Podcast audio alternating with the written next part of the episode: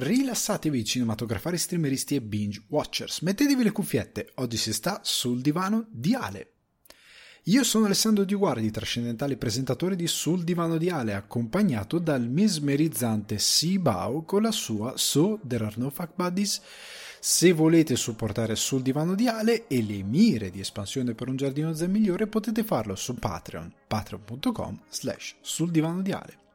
In questa puntata di Sul Divano di Ale viaggiamo verso la laguna di Venezia e pur non potendo sederci tra i canali per condividere un cicchetto con Timothée Chalamet e Kate Blanchett, osserviamo con interesse alcune strambe evoluzioni. Vi parlo quindi del caso Don't Worry Darling di Olivia Wilde che porta un po' di becero gossip e grane produttive in una Venezia 79 tutt'altro che scomposta. Alla fine ci chiederemo, ma il film aveva bisogno di tutto questo inutile rumore? Sul fronte news c'è molto altro, come l'adattamento di M, figlio del secolo, che mette in risalto una nuova visione produttiva made in Italy, il dispendioso e ambizioso Citadel dei fratelli Russo e Quentin Tarantino che proprio non ama il cinema di Truffaut. Per quanto riguarda le recensioni vi parlo di Miss Marvel del documentario Trainwreck Woodstock 99 di Altrimenti ci arrabbiamo e di Il talento di Mr. C. Chiacchiere, domande e argomenti frizzantini vi aspettano in questa puntata di Sul divano di Ale. Ragazzi, bentornati o bentrovati sul divano di Ale come potete sentire ci sono delle novità, ci sono delle cose fresche, delle cose diverse, che ancora sono alcune in rodaggio, alcune miglioreranno col tempo, alcune verranno magari abbandonate e cambiate nuovamente, però eh, è, come, è come se fosse una nuova stagione, anche se non lo è, semplicemente col corso di questa terza stagione sto aggiustando delle cosettine dopo le vacanze, ne sto cambiando alcune, ne cambieranno tante, come ad esempio il Patreon. Devo già ringraziare Federico eh, Folzani e Patrick Orlandi eh, che si sono iscritti al Patreon, hanno dato il loro contributo, vi ringrazio infinitamente.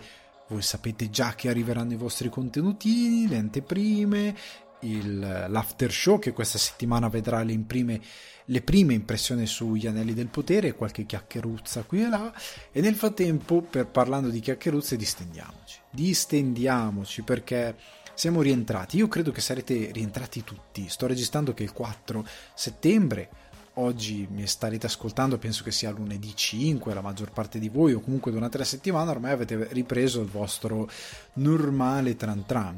E anche qui a Milano è stato abbastanza traumatico. Lo dicevo nell'after show per i ragazzi che erano già con me settimana scorsa. Eh, rientrare a Milano è stato spettacolare perché io sono rientrato in quella settimana di Ferragosto, prima di Ferragosto, e quindi praticamente Milano era, non lo so, eh, The Walking Dead, era l'ultimo uomo sulla Terra, non lo so, era una roba assurda, tant'è che eh, io andavo al parco, portavo il, il nano, il mio bambino, e, e, c'era vicino la fermata della metro e si sentivano gli annunci della metro, talmente era vuota Milano. E in tutto questo, devo dire, eh, io ecco, vi racconto questa piccola cosa, queste piccole chiacchiere che facciamo prima di entrare nel vivo. Io nei miei quasi dieci anni a Dublino, tutti gli anni e in diverse situazioni, mi sono dovuto, nella situazione assurda di dover trovare a spiegare degli stranieri che in Italia tutto ad agosto chiude. Perché è una cosa che facciamo letteralmente solo noi. Ma solo. Cioè, nel senso che in un'altra situazione, lavorando per una compagnia ben specifica, il mercato italiano si doveva trovare a spiegare a degli increduli manager che c'era un calo della produttività perché non c'erano possibilità di interagire, di elaborare dati perché e la gente non fa più niente. E qua a Milano letteralmente vedevo dei chiusi per ferie che partivano da inizio agosto e poi ritorniamo dal primo settembre o comunque dalla prima settimana di settembre. È incredibile come tutto riparta all'unisono in una maniera folle che non esiste nel resto del mondo. È una cosa fuori di testa è un lusso incredibile che ci prendiamo ed è veramente da, da, da matti, da matti. E, ehm, in, in, questo mio, ehm, in questo mio non oziare, perché in verità ho sempre fatto qualcosina, vi annuncio già che eh, deve arrivare una cosa che in tanti mi avete chiesto, che è un po' un mio cruccio perché è un lavoro al quale tengo tanto, arriverà tramite il Betamax, eh, ne avevo già parlato in passato che avevo questa idea, comunque ve lo dico, così siete già preparati eh, lo voglio dire in podcast, poi chi sarà dietro le quinte, chi seguirà vedrà le evoluzioni. però anzi avrà delle informazioni più specifiche, però c'è un progetto eh, al quale ho lavorato tanto, al quale ho impiegato veramente tanto e che per una questione di mancanza di mezzi non è stato sviluppato esattamente come lo volevo, che tornerà su Betamax. Tornerà su Betamax in una versione apposta per il podcast che sarà spero di intrattenimento e che incuriosirà molti ascoltatori che porterà magari anche nuovi ascoltatori che scopriranno questo universo e che mi spingerà a produrre nuove iterazioni di questa, eh, di questa rubrica di questo mio lavoro. Non vi do maggiori informazioni perché quelle sono riservate a chi è Patreon e chi appunto ha accesso a informazioni eh, del dietro le quinte eccetera eccetera. Quindi a loro darò qualche informazione aggiuntiva e gli dirò un po' di più su questa cosa. Però sappiate che sta arrivando un progettino molto, molto piccante molto interessante che arriverà a puntate che vi terrà compagnia per un bel po' di tempo. Ma in questo mio pellegrinare estivo io l'altro giorno ecco l'altro giorno stavo buttando sulla scaletta. Parliamo un po' di televisione in modo randomico. E io ho Now TV e quindi ho accesso alla televisione di Sky, diciamo. E seguivo, c'era questo programma tipo Sarabanda in diretta, una sorta di Sarabanda per VIP.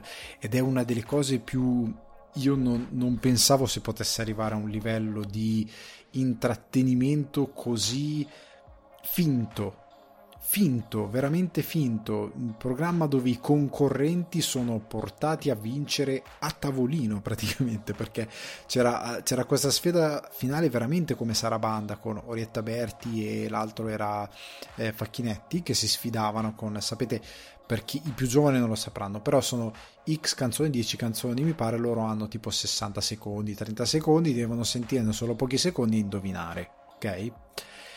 E le canzoni per Orietta Berti erano palesemente quelle della sua generazione, quelle per Facchinetti erano quelle della sua generazione. E in tutte io ho visto ho visto, ho intraseguito due puntate di questo show e le canzoni, mio dio, a un certo punto Facchinetti in una puntata non ha imbroccato Rocketman. Era palesemente non puoi non imbroccare Rocketman. Chiunque conosce Rocketman di Elton John chiunque.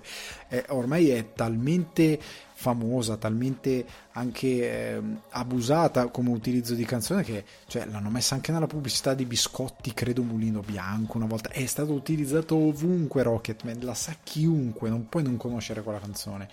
E è una cosa scandalosa come le canzoni che scelgono da sottoporre a questi VIP sono o roba che passa per radio in Italia e musica italiana, e se è musica straniera è roba tipo Despacito, cioè una cosa che se non conosci devi aver vissuto sotto un sasso.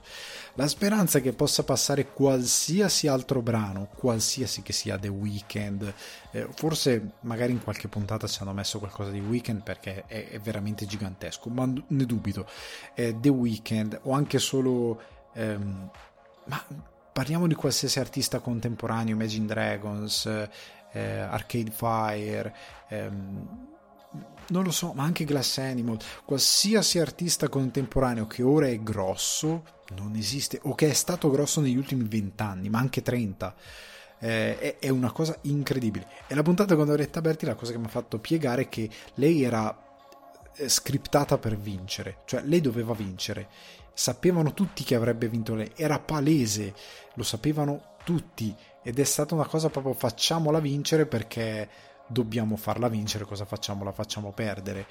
E, e oddio, è, è, forse il caso più bras, basso di intrattenimento che abbia visto in televisione di questo tipo, è veramente una presa in giro dell'intelligenza dello spettatore, non è neanche di buon intrattenimento perché ci sono delle volte che le canzoni sono talmente ovvie e loro impiegano talmente tanto tempo per sgamarle e fanno dei siparietti per sgamarle ulteriormente, tipo usare bonus, prendere più tempo, che non c'è la tensione perché tu da casa hai capito tanti, l'ha capito chiunque perché è una canzone super famosa e, e solo loro non, non, lo stanno indovinando in modo giusto e tu sei lì e dici perché state creando una tensione su una cosa che sanno tutti? È abbastanza imbarazzante come programma e una delle cose che allontana ancora di più credo il pubblico dalla televisione perché è inconcepibile per certi versi.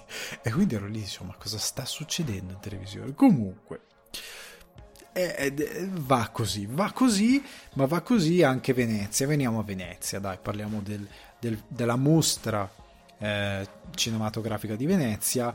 Eh, l'altro giorno eh, ho riso abbastanza perché è arrivato eh, Timothée Chalamet con un, un, vestito particolare e io mi sorprendo e non dovrei sorprendermi perché sono stati fatti un sacco di commenti da molto maschio italico. A parte che mi hanno sorpreso molti commenti del tipo ma chi è questo? Io da esperto commenti del tipo da esperto di cinema io non so chi sia questo. Io dico per conoscere Timothée Chalamet non devi essere un esperto di cinema. Se sei stato vivo negli ultimi 5-6 anni indicativamente, quindi da Call Me By Your Name, cioè ha vinto l'Oscar quel film, era ovunque, è girato in Italia, era ovunque, ne ha parlato chiunque, anche la Gazzetta della nonna Pina, ne ha parlato chiunque di quel film, come ha parlato chiunque di Dune, uno dei film della scorsa stagione. Non puoi non sapere chi, chi è Timothée Chalamet, non puoi, è impossibile. Tu devi aver vissuto nel deserto in un bunker antiatomico eh, e, e, poi definirti esperto è, è un diventa un po' imbarazzante. Ma al di là di quello anche la questione del vestito, eccetera, eccetera. E mi sorprende perché vuol dire che artisticamente a livello pop, non a livello di, di, di, di cultura, ma proprio a livello di cultura generale di massa, siamo incredibilmente indietro. Cioè perché stiamo criticando una scelta di, eh, che, che, che, faceva Bowie quando inventava il suo personaggio di Ziggy Stardust o che provava comunque a inventare la sua persona scenica negli anni 70 cioè siamo più retrogradi de- degli anni 70, è una cosa che mi colpisce che tornerà dopo con una delle recensioni e, e perché è un argomento eh, che, che, voglio portare per far ragionare, però mi, mi, stordisce questa cosa che siamo molto così indietro, tornerà molte volte questo argomento perché anche poi per Don't Worry Darling ritorna accennato in alcune cose, siamo più bigotti, eh, stupidamente conservatori, eh, ci stiamo creando un sacco di problemi inutili. E mi, mi, mi stordisce questa cosa, una roba non so voi, eh, io non la prendo in modo eccessivamente negativo o violento, solo che mi stordisce perché non, non lo concepisco, è una cosa che mm, mi fa sentire che siamo più indietro rispetto al presente, cioè come se il mondo fosse in una eh, situazione di, di futuro che dovrebbe essere il nostro presente, ma noi non lo percepiamo in quanto tale perché siamo vent'anni indietro. Non, è una cosa, è una dissonanza. Eh, e, fa, fa, fa, strano. Però intanto a Venezia sta arrivando t- tanta bella roba. Eh, ha aperto bene White Noise di Baumbach, prodotto Netflix. Arriverà Blonde, altro prodotto Netflix attesissimo. The Whale, sembra sia stato accolto bene di Aronofsky. E poi appunto deve arrivare Don't Worry Darling. Io vi consiglio di seguire i miei colleghi di Cinefax perché Emanuele Antonini, Fa- Antolini, Fabrizio Cassandro e il buon Mattia Gritti sono inviati per Cinefax a Venezia, stanno pubblicando le recensioni. Io non le leggo non perché non voglio leggere i miei colleghi, ma perché sapete che io non leggo recensioni prima, magari vedo eh, la stampa eh, dai, da, dalle stellette perché si sono reso conti delle stellette della stampa non quella italiana perché lasciamo perdere, quella straniera però com'è il buzz, come sono gli umori, eh, se ci sono stati standing ovation, applausi, se ne stanno parlando, se ne stanno accennando in maniera positiva, ah, film interessante, film... senza andare poi nel dettaglio a leggere la recensione, però vedo che stanno venendo accolti molto bene, White Noise sembra molto promettente, tra l'altro tratto dal romanzo di De Lillo se non ricordo male, sembra molto interessante. Eh, c'è base a Venezia. La cosa che mi sta piacendo è che eh, Venezia sembra un incrocio tra Toronto e Cannes. Nel senso è Toronto perché è pop, ci può andare quasi chiunque alla mostra di Venezia. Eh, allo stesso tempo è, è, quindi aperta per il pubblico, diciamo. Eh, allo stesso tempo è molto ehm, da strizza un occhio a degli autori che hanno qualcosa da dire del cinema importante. Non è che la butta in cacciara, cioè Khan è un po' negli ultimi anni un po' sgraziata nel modo in cui cerca di fare pop, cioè invita fa- fuori concorso, però invita quelli di Fast and Furious, fa la proiezione anche di Rocketman, che almeno quella lì era una proiezione interessante, eh, invita dei film fuori concorso che però tu, tu vorresti qualcosa anche in concorso che fosse, che molte volte lo fa, non sempre così bene, che possa essere più di eh, ampio respiro. Nella sua storia l'ha fatto molte volte, a volte anche in modo accidenta- accidentale. Eh, però ecco, eh, Venezia, per quanto abbia dei, degli alti e bassi, secondo me funziona molto di più per certi versi. Khan magari ha un non voglio dire qualità perché non è vero, però magari un occhio di riguardo verso un, un, respiro un po' più ampio degli autori che invita di un certo tipo di cinema, anche se Venezia non, non si deve vergognare in nulla, però secondo me sta un po' gestendo meglio l'idea di fare un, una, una, mostra cinematografica pop e di crearsi un suo linguaggio. Secondo me è molto interessante, quindi un plauso al, al nostro Venezia che vorrei riuscire a vivere prima o poi perché negli ultimi dieci anni sono stato fuori. Eh, adesso quest'anno era impossibile andare, quindi prima o poi. Ma veniamo a Don't Worry Darling. Cosa succede? È un film che io aspetto tantissimo dalle prime immagini, dal trailer che è uscito ultimamente. Eh, e aspetto molto perché ha delle premesse molto interessanti. Eh, Olivia Wilde ha detto che le ispirazioni sono state The Truman Show, Inception e, e, parla sostanzialmente la sceneggiatura scritta da Katie Silverman che aveva già scritto ehm, Booksmart in Italia, la rivincita delle sfigate col titolo orrendo. Sostanzialmente la storia è ambientata negli anni 50 con Chris Pine che interpreta Frank, che è il fondatore di una comunità utopica una community utopica costruita nel deserto e conosciuta come Victory Project. E tutto ruota attorno al personaggio di Florence Pugh, eh, ovvero Alice, che scopre X segreti oscuri attorno al vicinato, la comunità, finché non questa bolla apparentemente idilliaca non rivela qualcosa di peggiore. Ora, io già vedendo il trailer, eccetera, eccetera, come hanno giocato anche. A me piace tantissimo questa idea di questi eh, motion poster che fanno per i social, quindi l'impostazione del poster come dovrebbe essere poi pubblicata, però al centro questo riquadro che ha questa piccola. Ehm, qualche fotogramma che si muovono a me piace molto. Stanno giocando molto bene su quel punto di vista anche perché Hollywood si deve far perdonare o meglio il sistema si deve far perdonare per Booksmart che era un titolo vincente pubblicizzato malissimo e diffuso malissimo, in un momento in cui era ottimo eh, portare quel film al cinema, lasciamo stare, però allo stesso tempo eh, sembra un cavallo vincente, sembra un film molto interessante. Curiosità, partiamo dalle curiosità che rientrano tutti nella campagna becera un po' che si sta creando attorno a questo film. Olivia Wilde avrebbe detto a Maggie Gyllenhaal eh, durante una conversazione con Interview Magazine che il personaggio di Pine sarebbe basato su Jordan Peterson, il famoso psicologo eh, dell'Università di Toronto, definendolo però come uno pseudo eh, intellettuale eroe della comunità Incel. Gli Incel sono più o meno eh, quelle persone che sono, si credono un po' in modo super maschilista, ehm, si credono sostanzialmente eh, di dover ricevere come diritto di, di nascita sostanzialmente eh, qu- qualsiasi prestazione diciamo da, dalla parte delle donne in quanto uomini. Eh, sono dei, dei, non direi di super maschilisti però sono dei personaggi un po' diciamo disgustosi questa definizione è data molto eh, in modo molto larga.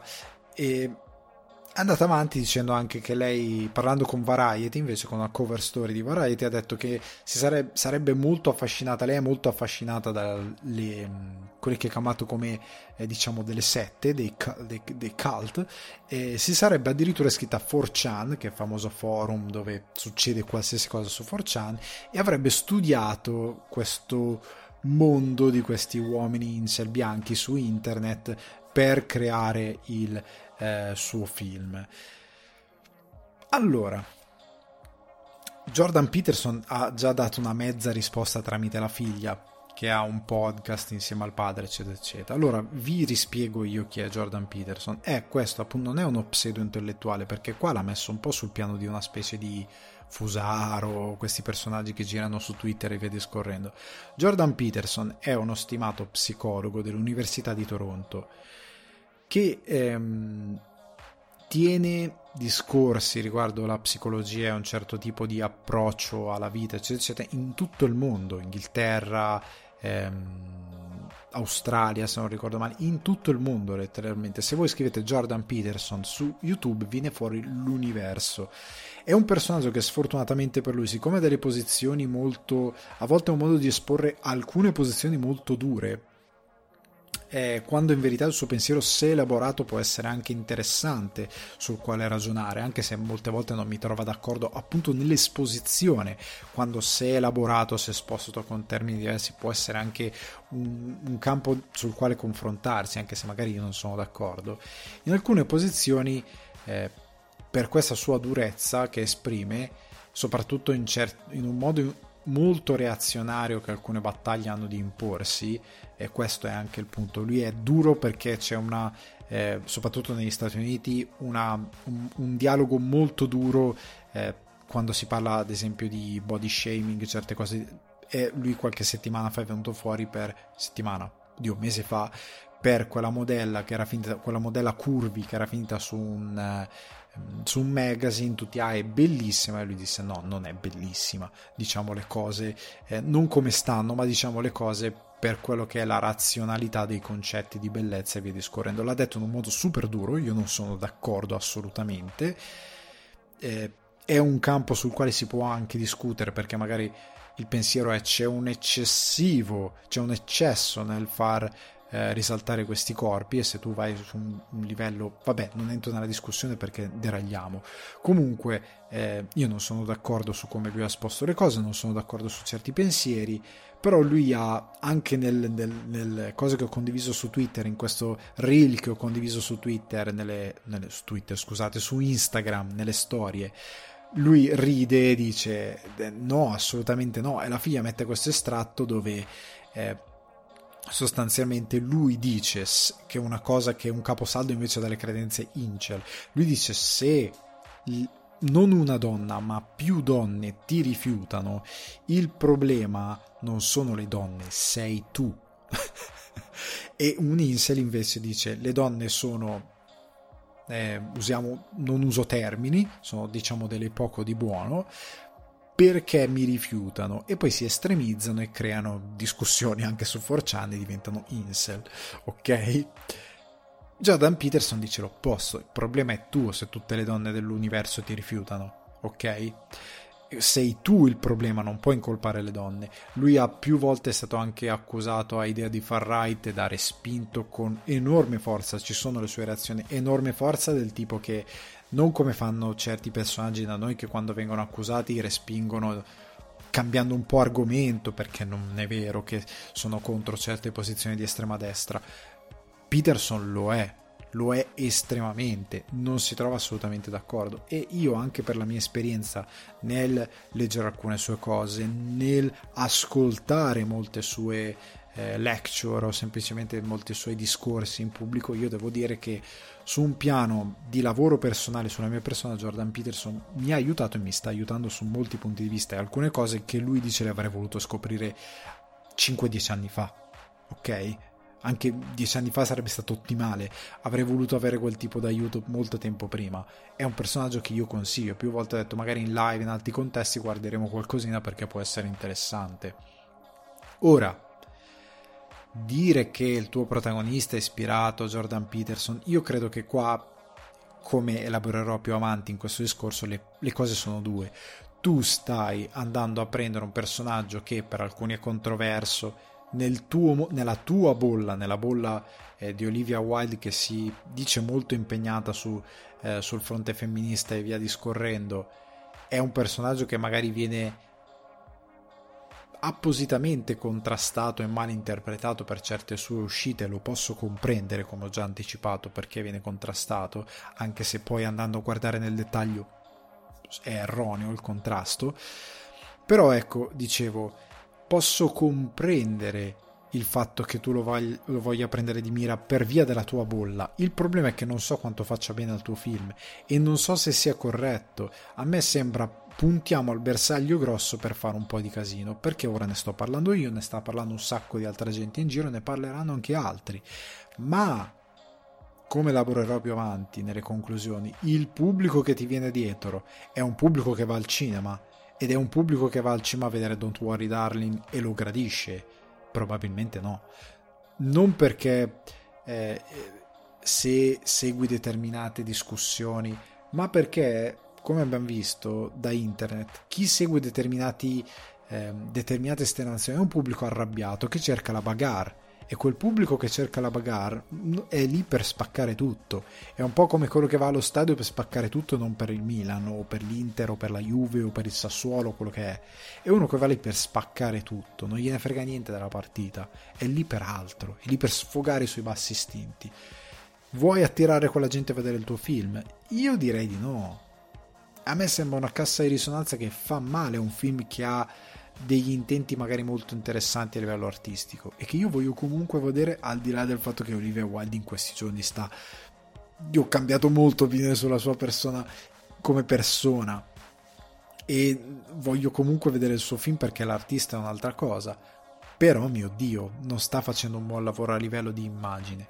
Soprattutto perché eh, poi si è parlato cosa sulla quale sono d'accordo con la Wilde è molto interessante ha parlato con Associated Press eh, dicendo che dal trailer sono state cancellate delle scene di sesso, in particolare una scena di sesso orale che viene ricevuto da quanto ho capito dalla più ehm, da parte di Annie Style, quindi un personaggio che per noi nel nostro mondo è un personaggio di primo piano importante, un sex symbol che fa un atto di quel tipo su un'attrice famosa ma non così tanto famosa è anche un messaggio subliminale molto importante e molto potente. Rimuoverlo dal trailer significa che, eh, le è stato detto pochi giorni prima dell'uscita del trailer, lei dice siamo in una eh, società stranamente puritana ed è incredibilmente vero. L'erotismo, lei dice anche che l'erotismo manca un po' nel cinema americano ed è molto vero. Io sono molto d'accordo, negli ultimi anni c'è un tornare indietro rispetto all'erotismo, ci si copre molto di più, ci si indigna molto di più quando si vogliono fare scene di un determinato tipo, anche recentemente in House of the, House of the Dragon, eh, Matt Smith, mi pare che il nome corretto dell'attore, ha detto io forse ho fatto un po' troppe scene di sesso, eh, quando in verità ce n'è troppo poco non perché lo si vorrebbe vedere ma perché fa parte della vita. E tu se sei un artista devi raccontare che sia per tramite una metafora o tramite qualcosa di reale devi raccontare la vita. Il sesso è una parte integrante incredibilmente alta fa parte di, ehm, di ambizioni di pulsioni di, di in thriller in, anche nell'horror sesso ed eccesso come diceva Allen sono delle cose estremamente collegate che servono a raccontare qualcosa se tu anche in una serie come Game of Thrones dove parli di potere, cioè, cioè, il sesso è fondamentale. Se tu lo tagli, stai falsando il tuo racconto, stai rendendo il tuo racconto insincero. E io credo che sia molto, come dicevo prima, e per questo dico un argomento che ritornerà, siamo una società che sta stranamente diventando bigotta rispetto a un tempo presente dove certe cose dovrebbero essere super sdoganate e in verità le stiamo stiamo una sorta di proibizionismo morale completamente folle e incredibilmente reazionario ed estorso per una società che in verità si è aperta tantissimo. E quindi c'è questo contrasto. Da un lato una società aperta tantissimo, una sessualità che viene vissuta con più eh, ampiezza, dall'altro c'è una voglia di chiudere tutto e, e farlo in modo molto bigotto ed è una follia. È veramente una follia. E anche nel cinema questa cosa si riflette. Ora veniamo al capitolo delle controversie, perché come se non fosse già tutta questa cascata di cose, come se non bastasse che è venuto fuori ehm, che lei si è un po' rifatta verso l'ex marito su Dikis e di come le sono stati consegnati i documenti per la custodia dei figli, anche se dice tutto un discorso di questi personaggi che fanno questo mestiere, se arrivano a determinati estremi è perché evidentemente tu non ti fai trovare. Poi è venuto fuori ovviamente c'è stato un, un, una sorta di, ehm, di, di, di, eh, di ritorno, del colpo di ritorno, perché sostanzialmente è, è, poi è stato detto sì, però tu eh, nel comportarti con tuo marito che lo stai, gioca- stai, stai buttando una brutta luce addosso, però tu ti sei comportata male perché a quanto pare delle speculazioni dicono la tua storia con Harry Styles è iniziata molto prima di quanto in verità sia venuto fuori. Quindi c'è un qualcosa che... Eh, c'è, c'è, ci sono dei comportamenti della sua vita personale che rimangono tali e che a noi non interessano, che però stanno venendo fuori, stanno un po' inficiando questo film, la promozione di questo film ed è sbagliatissimo sbagliatissimo, lei doveva parlare solo di lavoro, parla solo di quello, attieniti a quello, tieni tutto il resto fuori, non perché noi ti giudichiamo male, ma perché vai a danneggiare il film e chi ha lavorato al film e le prime cose si stanno già vedendo. perché ora c'è una querel, c'è stata una querel tra Olivia Wilde e Shia LaBeouf perché per mesi Shia LaBeouf che è lì tra l'altro a Venezia per presentare il suo padre Pio di Abel Ferrara a eh, Olivia Wilde per mesi ha detto che lui è stato allontanato e cacciato perché aveva ehm, secondo le sue dichiarazioni un metodo di recitazione non in linea con l'umore che lei ha col set che è molto più leggero. Perché il metodo di Laboff era carico di una certa energia combattiva che a lei non piaceva. E per proteggere Florence Pugh che era la sua co-star perché Laboff aveva il ruolo che poi è stato dato a Chris Pine allora ha deciso di cacciarlo. In verità Laboff ha detto no scusate scusate adesso posso parlare io parlo io. Laboff ha risposto no guarda ho lasciato io. Ho lasciato io perché tu non mi hai dato lo spazio per poter fare le giuste prove con la mia co-star e con gli altri membri del cast. Oltretutto la Boff poi ha mandato a Variety degli screenshot di conversazione tra lui e la Wilder risalenti ad agosto 2020 dove sostanzialmente loro parlano e la Wild eh, gli dice che no dai non, non, lasciare il progetto non lasciare Don't Worry Darling. Eh, e, e, e, sostanzialmente eh, non, non, ah no scusate non era Chris Pine eh, lui era nel ruolo di eh, Jack quello che poi è andato a Harry Styles scusate Harry Styles eh, gli sta dicendo di no no rimani a bordo non, non, voglio ancora mollare questa cosa finché poi la Boff invece eh, incontra la Wild in persona eh, il 16 agosto del 2020 discutono dell'uscita e già dal giorno dopo a quanto pare c'è stato eh, l'abbandono e poi successivamente il recasting del personaggio di LaBeouf appunto che era quello di Harry Styles quello che poi è andato a Harry Styles. Inoltre la Boff ha mandato un video della Wild che manda un video mentre guida ha le cose da non fare e, e, sostanzialmente lei appunto gli dice mi sento di non, che non dovremmo mollare questo, questo progetto ancora questa collaborazione e ho il cuore spezzato qualora se non riusciamo a risolvere la situazione.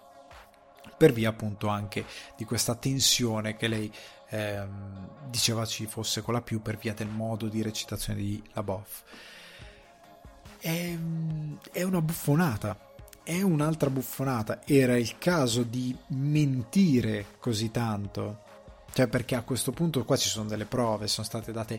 Era il caso di passare come l'eroina che per proteggere la star femminile del film ha allontanato LaBeouf, considerando andando a eh, pylon, si dice andando a buttare altra benzina sul fuoco della carriera di Labov che comunque ha avuto dei problemi, ha fatto nei boy, adesso ultimamente ha detto forse ho trattato troppo male mio padre in quel film, che comunque sta facendo e ha fatto un percorso per riprendere la sua carriera, per ricostruire la sua persona. E tu gli vai a buttare delle accuse di questo tipo in un momento in cui il pubblico è estremamente sensibile delle accuse di questo tipo e, e poi comprometti tutto perché viene fuori no guarda che hai mentito e io la trovo una cosa orrenda. Poi si è parlato del gap di, ehm, di, di, di salario tra Florence Pugh ed Harry Styles, che quello di Styles sembrerebbe tre volte superiore, ma non c'è nessuna prova, potrebbe essere tutto inventato. E infine, notizia confermata da Variety poco prima che iniziasse a registrare, ehm, Florence Pugh ha annullato tutti gli impegni di conferenza stampa precedentemente confermati anche a Variety perché il giorno della proiezione del film avrebbero fatto una conferenza stampa la Wild e tutto il cast con i giornalisti. La più ha annullato il suo impegno. Ha detto che non ci sarà. E i motivi sono un po' stranamente il timing è molto ah, quando non si capisce se la più ha voluto evitare di venire alla conferenza stampa per poi eventualmente rispondere a ma allora sul set è stato un casino o, o c'è qualcosa che invece semplicemente non è andato bene o co- qual è la storia, come funziona. Magari per non rispondere a queste domande ha detto non vengo, magari c'è stata una tensione a questo punto con la Wild che ha inventato questa serie di fregnacce, diciamo.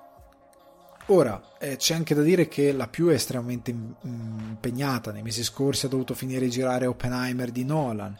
Adesso si è spostata anche su Dune Part 2, è stata a Budapest se non ricordo male, o deve andare a Budapest per girare determinate scene. È impegnatissima. Ma sembra strano che una cosa confermata qualche giorno fa, letteralmente, ora è saltata. Sarebbe un po' strano lo sai prima che Venezia, gli appuntamenti li sai prima. Quindi io tro- sto trovando tutto questo casino una benefica campagna pubblicitaria verso Don't Worry Darling e potrebbe, se Don't Worry Darling va male, potrebbe mettere la Wild su un cattivo eh, cammino, perché potrebbe metterla sul cammino di una regista che magari è difficile con cui lavorare, che crea problemi, che inventa storie e che magari non porta a casa neanche la pagnotta, perché magari io ho un bel gusto di questo Don't Worry Darling, che sembra un film incredibilmente promettente. Lei doveva solo presentare il film, andare a Venezia, se la critica lo accoglieva molto bene, magari ah, il thriller dell'anno, andatelo a vedere, molto interessante, si pompava eh, il pubblico come spesso fanno queste proiezioni di questo tipo e si andava ai pati a vedere il film. Se va bene, se magari il film va male, in più c'è questo casino, come dicevo prima, questa campagna pubblicitaria che sembra, questo casino che sta venendo fuori, sembra una sbadata operazione per attirare attenzione, ma attirare attenzioni sbagliate per quanto mi riguarda, perché ripeto, chi si nutre di queste robe poi non va a guardare il film, non gliene frega assolutamente niente.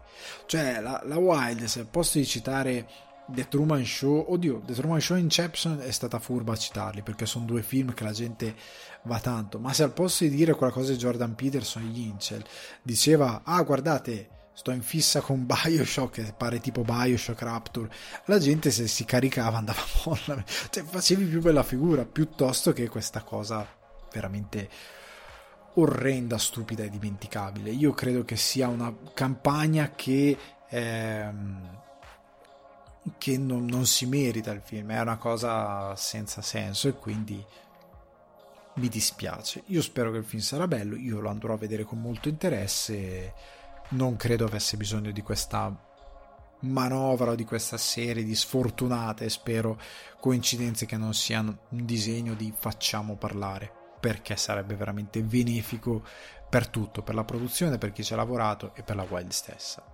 E ora andando avanti con delle news più interessanti, parliamo di questa news offerta in esclusiva da Variety qualche giorno fa, che Joe Wright, regista di Anna, L'ora più buia e recentemente eh, Sirano, adatterà per la TV M, figlio del secolo, libro premio strega di Antonio Scurati che parla di, dell'ascesa al potere di Mussolini rivelando molti dettagli grazie a una minuziosissima ricerca ricostruzione storica riguardo il famoso eh, dittatore Benito Mussolini. Sceneggiato da eh, Stefano Bises, Gomorra di New Pope e Davide Serino, 1992, sarà girato negli studi di Cinecittà e prodotto da Sky Studios e The Apartment di Lorenzo Mieli con Paté. Parlando della logica produttiva di eh, Bones and All in questi giorni a Venezia, Mieli ha dato moltissime spiegazioni riguardo questa logica che sta applicando Bonsenol prima di tutto riguardo le produzioni italiane. Perché eh, Mieli sta facendo una cosa che secondo me è molto molto molto molto interessante per il panorama italiano e che potrebbe essere la soluzione che mancava e che io come tanti altri auspicavo dicevo ma dobbiamo avere un respiro diverso dobbiamo avere intenzioni diverse. E Bonsenol eh, che parla di questi cannibali con Timothée Chalamet girato da Luca Guadagnino è un film che è ambientato negli Stati Uniti ha degli attori americani però è una produzione italiana e vuole parlare a un pubblico internazionale. Mieli ha detto a riguardo: L'idea che con una manciata di produttori e finanziatori italiani abbiamo realizzato un film che non è per nulla italiano riflette i miei intenti mi sto sempre più focalizzando sui registi italiani che sono già o saranno delle voci nel panorama internazionale. E questa è una voce molto positiva, eh, cioè nel senso che non vuol dire non, produ- non produciamo più in Italia, ma se in Italia c'è un sistema produttivo abbastanza rotto, che non guarda al pubblico che non sia il pubblico sotto casa e che al cinema non ci sta andando perché le produzioni, come vediamo, il box office è enormemente in crisi, per quanti numeri positivi possono raccogliere delle produzioni non italiane o quel poco che fanno alcune belle produzioni italiane, eh, però sta di fatto che non sono numeri sostenibili per quella che dovrebbe essere un'economia cinematografica sana. E allora da questo punto si rende necessario dover fare altro, dover investire in modo diverso, dover cercare la possibilità di poter andare anche fuori dall'Italia, di poter trovare un pubblico dove noi non riusciamo a trovarlo. E quindi dare di rimbalzo anche ai nostri spettatori la possibilità di vedere un cinema che è molto più diciamo allineato rispetto a quelli che sono gli standard del cinema internazionale. Perché anche questo è il nostro problema che tante volte siamo sotto lo standard ampiamente sotto lo standard del cinema internazionale a questo punto e ecco cercare dei registi che sanno lavorare con dei respiri internazionali che hanno delle idee, delle ambizioni che sono diverse da quello di un sistema rotto, è molto importante. Questo non vuol dire non guardare più a nuovi Guadagnino, a nuovi Garrone, a nuovi registi che hanno eh, o Sollima che ha saputo lavorare con l'estero. Significa trovarne di nuovi, come significa crescere quelli che abbiamo già. Però devono averne le capacità, ok? O quantomeno l'intento per poter imparare nel momento in cui si vanno a confrontare con altre realtà. Giusti, voi direte sì, ma ha preso Joe Wright per fare questo progetto e qua lui giustamente precisa. Contestualmente penso anche che quanto è mancato nelle scorse due decadi nel panorama italiano sono produttori che si sono misurati con registi internazionali e qua arriva una cosa molto importante perché è assolutamente vero cioè noi non siamo più stati terra fertile per cinema che viene da fuori cioè al di là di qualche produzione che negli ultimi anni ah ok vengono a girare la sirenetta eh, in, ehm, in Sardegna vede scorrendo però non abbiamo sfruttato un retaggio eh, culturale di mestieranze che abbiamo, avu- che abbiamo molto importante per il nostro cinema non l'abbiamo sfruttato per altre produzioni cioè, io sono stato dieci anni in Irlanda. L'Irlanda ha campato tantissimo sull'idea di accogliere produzioni internazionali per dare delle eh, peculiarità non tanto di per anche cap- agevolazioni economiche che hanno concesso e che hanno saputo concedere, ma anche per dare a delle produzioni che ne, ne avevano bisogno mestieranze, location e quant'altro a disposizione per poter fare qualcosa, accrescendo un'industria loro che è molto piccola, perché è immensamente più piccola rispetto alla nostra. Eh, però ecco, hanno cercato di farlo, noi non stiamo cercando di farlo, o meglio c'è qualcuno che ora ci sta provando negli ultimi anni, però dovremmo poterlo fare perché abbiamo appunto uno storico, c'è Città Studios e altri studios che stanno nascendo, ehm, se non mi ricordo male ce n'era uno molto grosso in Puglia che dovrebbe nascere nei prossimi anni e che deve servire da hub per attirare produzioni internazionali, perché c'è un chiaro interesse e noi dobbiamo saperlo sfruttare, dovremo, do, dobbiamo sapergli dare i mezzi e via discorrendo, dobbiamo fare un po' di più, collaborare con loro, imparare da loro e insegnare magari a loro qualcosina che fa parte del nostro, eh, delle nostre capacità produttive, ok? Però deve esserci uno scambio e questo è molto importante e misurarsi con degli autori di respiro internazionale è fondamentale per toglierci un po' di provincialismo che ha dominato indubbiamente le nostre produzioni per molto tempo. Riguardando invece eh, M, dice il fascismo è qualcosa che oggi è molto rilevante per tutti, lo è stato nei decenni passati ma lo è specialmente oggi per tutto il mondo, super vero. È interessante perché prima di Trump la cultura anglosassone statunitense pensava che il fascismo fosse qualcosa fuori dal loro radar, ora lo è. Per questa ragione ho pensato a un regista anglosassone. Tutto super vero, non entro in dettagli perché parliamo di cultura generale, però qua parliamo di cinema Comunque è molto vero, molto interessante. A quanto pare Wright si è innamorato del materiale. Eh, il romanzo è stato accolto all'estero in una maniera incredibile perché eh, il modo in cui l'autore che vado a ripescare, Antonio Scurati, ha scelto di raccontare eh, Mussolini è molto particolare. Se non ricordo male, è stato anche portato a teatro perché il modo di esporre tutto quanto è molto interessante, è molto diverso e ingegnoso e quindi è stato accolto in tutto il mondo molto bene questo libro e l'adattamento probabilmente sfrutterà, eh, convertendole come si deve, queste, eh, queste, queste invettive, queste invenzioni eh, di narrativa e nel modo di raccontare Mussolini e di parlare del fascismo e della sua ascesa. E quindi spero che accenda un dibattito, spero che sia un'opera che creerà delle discussioni perché vorrà dire che si parlerà di qualcosa di importante.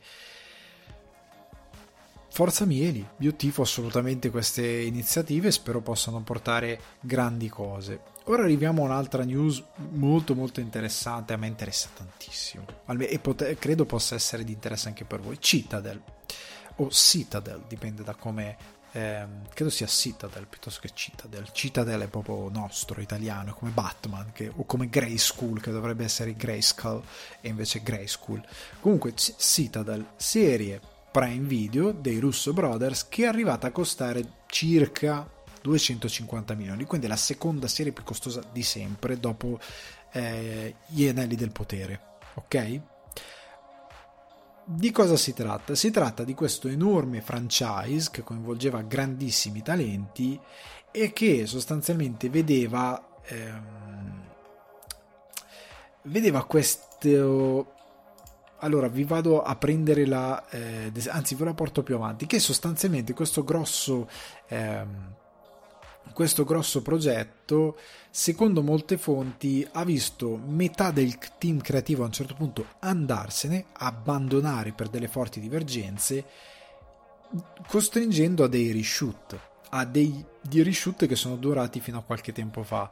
E questi sette episodi ok, che erano già costati 160 milioni, 7 episodi 160 milioni, ne, cost- ne sono costati altri 75, più altre spese sostanzialmente da quello che sto capendo. Eh, gli anelli del potere, che è costato 250 milioni solo in diritti, ne ha speso 465 milioni totali.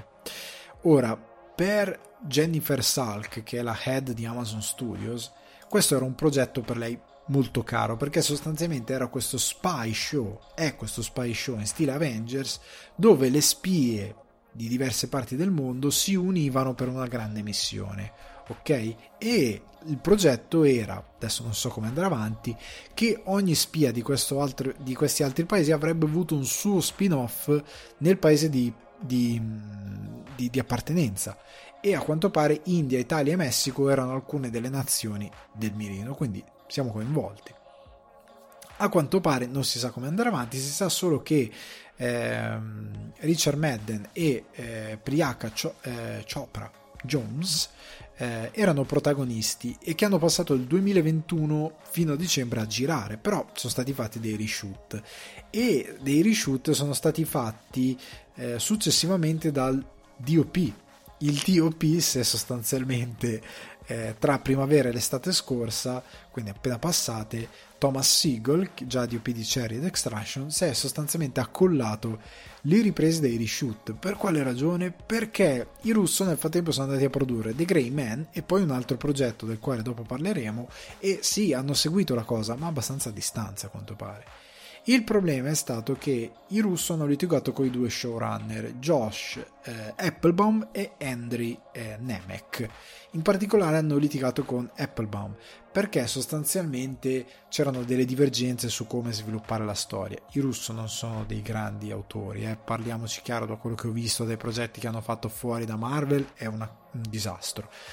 Comunque, Amazon punta sui russo, Applebaum se ne va, di lì a poco se ne va un'altra metà del team creativo, tra i quali eh, Brian Kirk, eh, già a lavoro su Game of Thrones, regista di Game of Thrones, Penny Deadful e eh, regista di 5 dei 7 episodi di questa Citadel e altri hanno abbandonato. E a quanto pare ehm, il problema secondo un insider è che Amazon sta facendo fatica a gestire le realtà creative, gli executive di Amazon, non hanno esperienza con produzioni di questo livello, che sono sostanzialmente di livello cinematografico e di sostanzialmente di tentpole, qua si parla, quindi grossi budget, grosse ambizioni, grossa voglia di avere un ritorno e di vendere anche di espandere il franchise e di creare anche robe esterne a quello che è la serie. Quindi e, e, non ne hanno idea di come fare e quindi c'è un grosso problema sotto questo punto di vista. Citadel in più è molto complesso perché appunto queste spie da tutto il mondo, riprese in tutto il mondo, è un casino e praticamente a quanto pare poi Amazon per i reshoot, per riscrivere quello che andava riscritto, ha assunto David Whale di Hunters per riscrivere lo show e per ancorarlo un attimino di più a terra per renderlo meno spettacolare come voleva Applebaum e sostanzialmente per chiudere questa, questa prima stagione che il problema è stato il primo conflitto è nato perché dopo i, le, il primo girato è stato visionato e hanno detto che è sta roba? In particolar modo gli showrunner hanno detto questa roba non va bene. E sappiamo tutti come in verità in televisione sono i showrunner che comandano e non i registi. E questa idea di mettere dei registi che comandano e che non sanno come sviluppare un prodotto seriale abbiamo già visto in Marvel che problemi crea. Qua ne sta creando molti altri. A questo punto i russo stanno avendo una fama a Hollywood di spendaccioni che creano anche problemi e che non tornano sempre con dei grandi successi perché Cherry che è andato poi su Apple TV non è andato proprio bene. Eh, The Grey Man non è stato gradito da più o meno nessuno cioè, o meglio un pubblico che ha detto l'ha guardato ha detto ah che bel film c'è c'è per qualsiasi cosa, però a livello di massa non è che la gente si è strappata i capelli per The Grey Man, è un film che non ha neanche meme, cioè è un film che è veramente andato nel dimenticatoio il giorno dopo che è arrivato sulla piattaforma.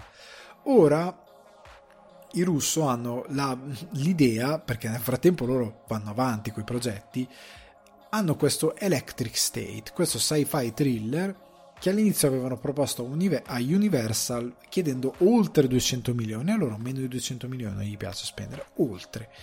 E Universal ha detto no signori, noi non ve li diamo, vi dovete far bastare 200 milioni. Loro hanno detto no, non ci bastano e Netflix, dopo il meraviglioso successo di Grey Man, ha deciso di spenderare altri soldi facendoli pagare annalzando probabilmente nuovamente l'abbonamento agli abbonati per produrre una roba che non si sa che cosa sarà. Allora, io ritorno a quello che dissi per The Grey Man. Secondo me i russo non sono dei grandi registi. Sono dei mediocrissimi sceneggiatori, se non scarsi.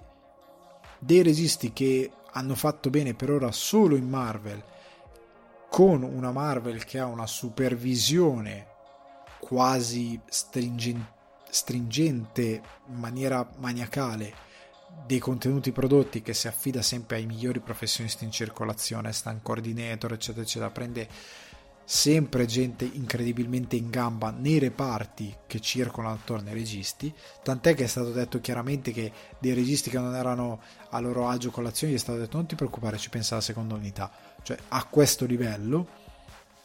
Quindi io credo che loro siano stati fortunati con chi gli ha dato i mezzi in Marvel Fuori da Marvel hanno sempre dimostrato di non cavarsela. E io credo che questi due progetti potrebbero essere. Ho capito che con Marvel hanno incassato tanto, ma potrebbero essere due progetti che affosseranno la loro carriera.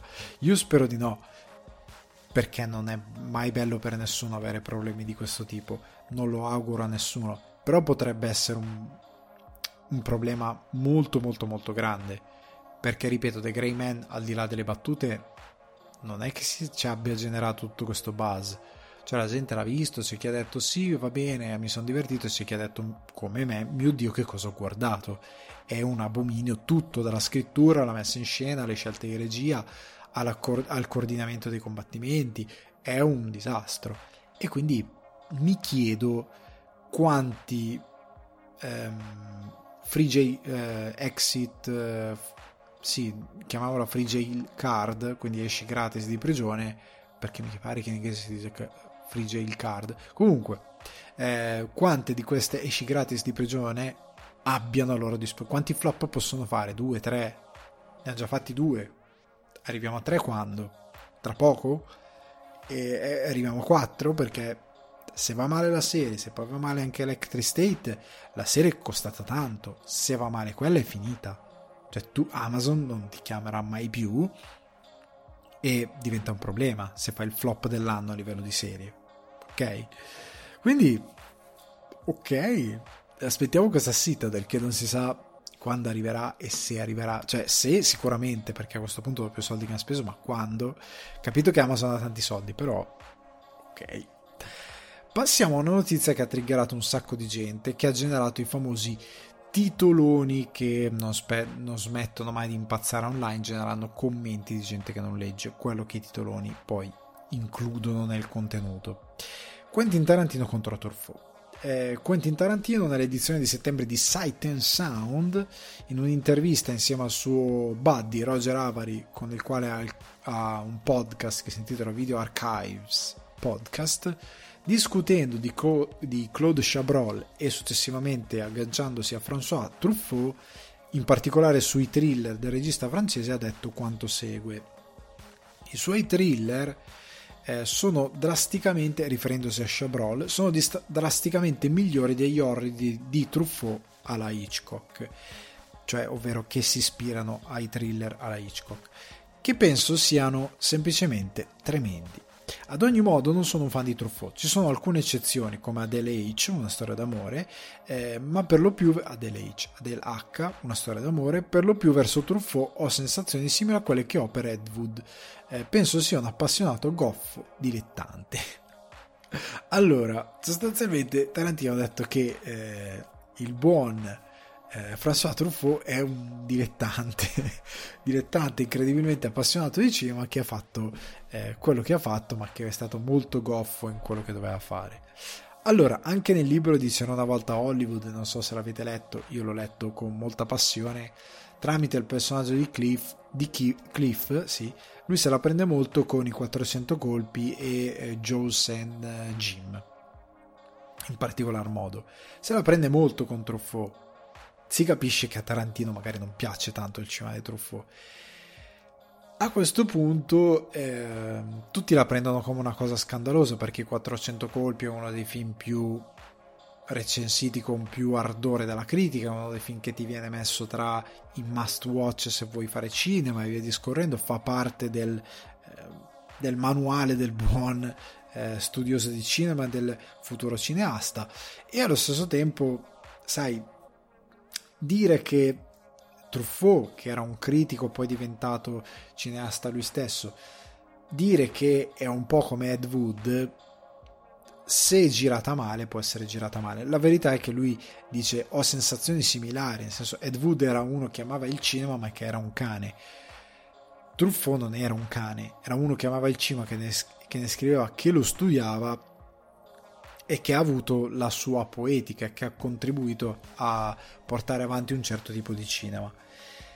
Cosa ne penso io di quello che ha detto Tarantino? Che Truffaut ha comunque fatto Effetto Notte, che è un grande film, però penso anche che il pensiero di Tarantino non sia così dissacrante, nel senso che per come penso io, per come ragiono io, io amo il pensiero e odio il non pensiero. Questo vuol dire che nel momento in cui entri in una forma d'arte e la studi, ok? E la studi, che è importante questo concetto, che non vuol dire che ora che Tarantino ha detto questa cosa chiunque senta parlare di un film di Truffaut può fare come Fantozzi e alzarsi in piedi e dire quello che deve dire, ok? Aspettarsi 90 minuti di applausi, no, perché Tarantino è uno che non solo fa grande cinema, ma ci pensa molto, lo studia molto, ne, ne assorbe molto ne, e ne parla molto e ne mastica molto. Nel momento in cui ti metti a studiare cinema, entri nelle meccaniche, guardi tanto cinema, è ovvio che il tuo pensiero non può essere da carta stampata. Cioè io odio sia il critico sia l'appassionato di cinema che ripete quello che ha letto nei libri. I libri servono per darti una formazione, sia tecnica che anche di... Ehm, oddio, su quanto riguarda la critica ci sono dei canoni che cambiano lungo la storia, quindi a livello critico fino a un certo punto. Però capire la tecnica, come si gira, come si scrive, come si mette in scena e, e guardare la storia del cinema, poi ti dovrebbe permettere di avere un tuo pensiero critico che si basa sulle tue conoscenze. Sarà che io ho fatto delle scuole tecniche per molto tempo, però chi ha studiato delle materie scientifiche tipo informatica e quant'altro, tipo in informatica, ti viene detto tu non devi imparare a memoria, tu devi capire quello che stai facendo, tu devi capire i concetti, perché se capisci i concetti poi li sai sfruttare. Per il cinema la stessa cosa, come per la musica, come per la cucina, come per tante altre arti dove ci sono un'enormità di fattori, tante cose da sapere, tante cose da studiare un'infinità da cose studiare, tant'è che non si finisce a imparare mai. E quello che tu fai è con le tue conoscenze apprendere i meccanismi, apprendere i funzionamenti e metterli insieme capendo come li puoi incastrare come si possono incastrare, a volte inventando, a volte semplicemente scoprendo l'acqua calda e riproducendo cose che esistono già, ma le riproduci con un ragionamento. Io questo dico, per questo dico amo il pensiero e non l'assenza di pensiero. Nel momento in cui tu valuti un'opera devi guardarla anche con un minimo di spirito critico. Cioè, anch'io quando ero pischelletto ho guardato i film di Fellini, magari indotto da una lettura e ci ho trovato quello che mi ha detto la lettura, ma perché ero stato eh, istruito a riguardo e guardavo già delle cose dove qualcuno puntava il dito. Ma è un po' la questione del re nudo.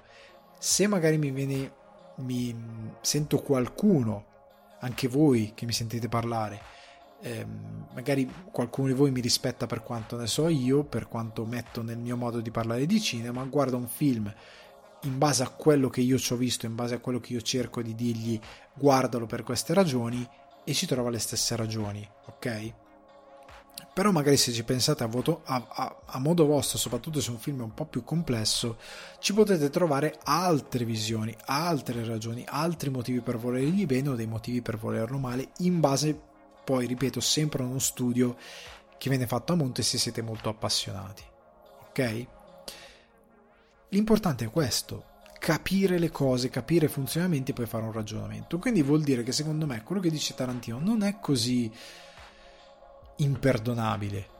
Soprattutto se lui ha un'idea di cinema molto ben precisa se lui ha un concetto di ehm, ricerca artistica cinematografica molto ben precisa. E lui può dire a me quel tipo di poetica per queste ragioni XYZ che poi van, andrebbero anche elaborate eh, non danno nulla sono per me per queste ragioni ripeto che lui qua in un'intervista ha detto due parole non ha elaborato perché significherebbe fare una discussione che non finisce più però per delle sue ragioni quel lavoro lì non è così affascinante come viene magari ehm, elaborato da un critico.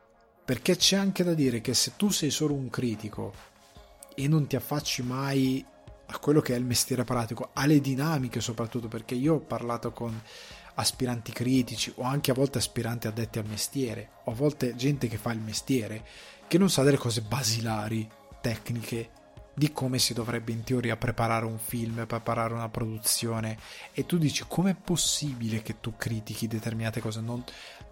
C'è chi critica e non ha mai letto una sceneggiatura, non sa la formattazione di una sceneggiatura, non sa neanche com'è fatta visivamente tante volte. E tu dici come fai ad approcciarti una critica se non conosci questo dettaglio? Come fai ad approcciarti una critica? Molte volte a me capita ed è la palissiano quando parlo con determinati personaggi o quando sento determinati personaggi che non capisci archetipi di scrittura o anche come impostare una storia. Ok? Non è semplicemente perché dici, eh, ci sono tre atti. E, ehm, ok, la scrittura in tre atti, sì, ma elabora. Non è solo quello che ti permette di capire, ok, so come si scrive. È un procedimento molto più complesso e che dipende da due miliardi di fattori. Quindi per me non è così alieno il, il, il, concetto di Tarantino, è un concetto di uno che è un po' più addentro alle dinamiche, che apprezza o non apprezza determinate opere con un suo pensiero critico, ok? Che deriva da determinate da determinati ragionamenti tecnici che fa lui a monte.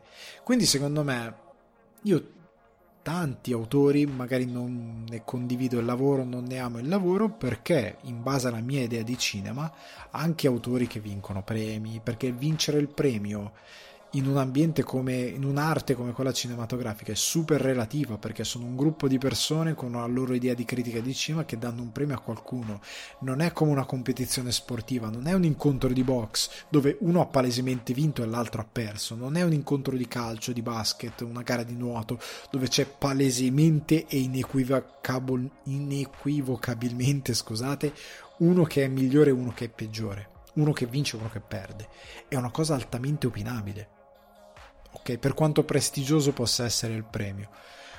E ci sono dei film che io li guardo, li analizzo tecnicamente, tanta roba del catalogo che, che analizzo tecnicamente ci vedo dei buchi giganteschi, come ho detto più volte, che tanta critica decide bellamente di ignorare e decide di riscoprire quando critica dell'intrattenimento più pop. Ne ho parlato nel mio video che trovate sul canale Alessandro Dioguardi dove parlo di blockbuster e, e di critica e via discorrendo. Ed è uno dei motivi per i quali la critica tante volte si va ad inimicare il pubblico pop, perché accende e spegne così, come un relè, le proprie capacità critiche e la propria possibilità di analizzare un, un'opera. Quindi io non mi sento di dire male a Tarantino, mi sento semplicemente di interessato a quello che ha da dire. Ok? Oltretutto che, ultima cosa, poi chiudo e vado oltre, ragazzi, ci sono dei personaggi che parlano di film avendoli visti una volta, 10-15 anni fa e mai più e ripetono le cose che hanno letto sui libri di critica. Non danno un loro parere. Ripetono, e ha vinto questo, e la storia è questa, e, e, ha fatto questa cosa, perché sul libro c'è scritto che ha fatto questa cosa. È un achievement stupendo e interessante, ma il film com'è? Andiamo da un punto di vista tecnico. Non c'è un pensiero pensate sempre cose, quale che sia il vostro campo, la cucina, sono tutti campi dove devi capire le cose, anche nel, nel cinema, capite le cose, ovviamente non dissacrate cose a caso per il gusto di farlo, per andare a dire ah oggi smonto questa cosa, perché poi ci sono degli errori tante volte, io li ho letti testi dove ah smontiamo Fellini ed è un, un campo minato di errori proprio tecnici che chi scrive non si rende conto che sta compiendo ragionate semplicemente. Poi ognuno c'è anche una questione di gusto che entra tra le, le, le, le maglie della tecnica che può influenzare. Però ecco, Tarantino non ha fatto nulla di male. Veniamo, prima di andare alle recensioni, apro una piccola parentesi perché non avevo chiesto domande, però il buon Davide Voifavami, che è un domandatore seriale, me ne ha buttata una e l'ho deciso di coglierla per una questione puramente per dissipare un dubbio. Perché Davide mi scrive ciao Alessandro due spunti per eventuali domande se non ce ne sono di più interessanti.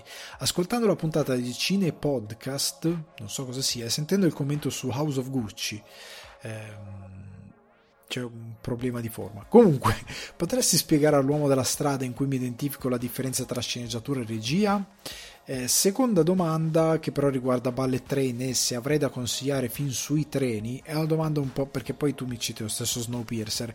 Film ambientati sui treni possono avere 2000 generi diversi cioè può esserci appunto Snowpiercer che però è un sci-fi distopico una cosa diversa Source Code è Assassino sull'Orient Express.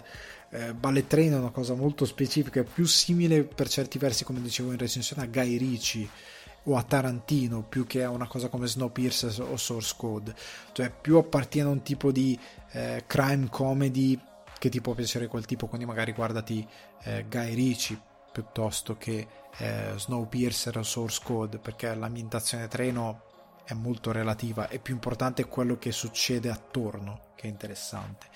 Venendo però alla domanda che mi fa l'uomo della strada, la differenza tra sceneggiatura e regia, molto velocemente la sceneggiatura è il testo che lo sceneggiatore o a volte il regista se ci sono registi che scrivono anche le sceneggiature, ci sono registi che semplicemente eh, girano le sceneggiature.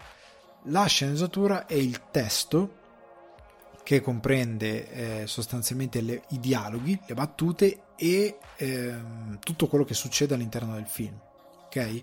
È, un, è sostanzialmente un testo tecnico per molti versi, perché vai a scrivere la storia per un linguaggio per immagini. Ok? Quindi ti troverai lo sceneggiatore che è solo sceneggiatore che dà un, um, un'indicazione visiva però senza mai indicare i movimenti di macchina perché il regista ti odierà perché il regista poi interpreta la sceneggiatura a modo suo perché tu scrivi immagini una determinata cosa però poi l'occhio del regista che è più interessato all'aspetto di, proprio pratico di girare il film pensa in base a quello che ha letto e quello che il racconto gli ha comunicato come poterla mettere in scena, quindi decidere movimenti di macchina, decidere eh, quindi magari se usare un carrello, un dolly, se usare degli zoom, eh, che lenti utilizzare per determinate inquadrature in base a quello che ha scelto di inquadrare, come ha scelto di inquadrarlo, eh, se decide di eh, avere un direttore della fotografia che gli darà una fotografia di un certo modo piuttosto che di un altro, il regista prende poi tutte queste decisioni che sono letteralmente il girare con le telecamere il film. Il regista fa quello, gira tecnicamente il film con telecamere, servendosi del direttore della fotografia per, ehm, e degli operatori di macchina per poi decidere eh, appunto il look del film a livello estetico, per lavorare insieme da questo punto di vista.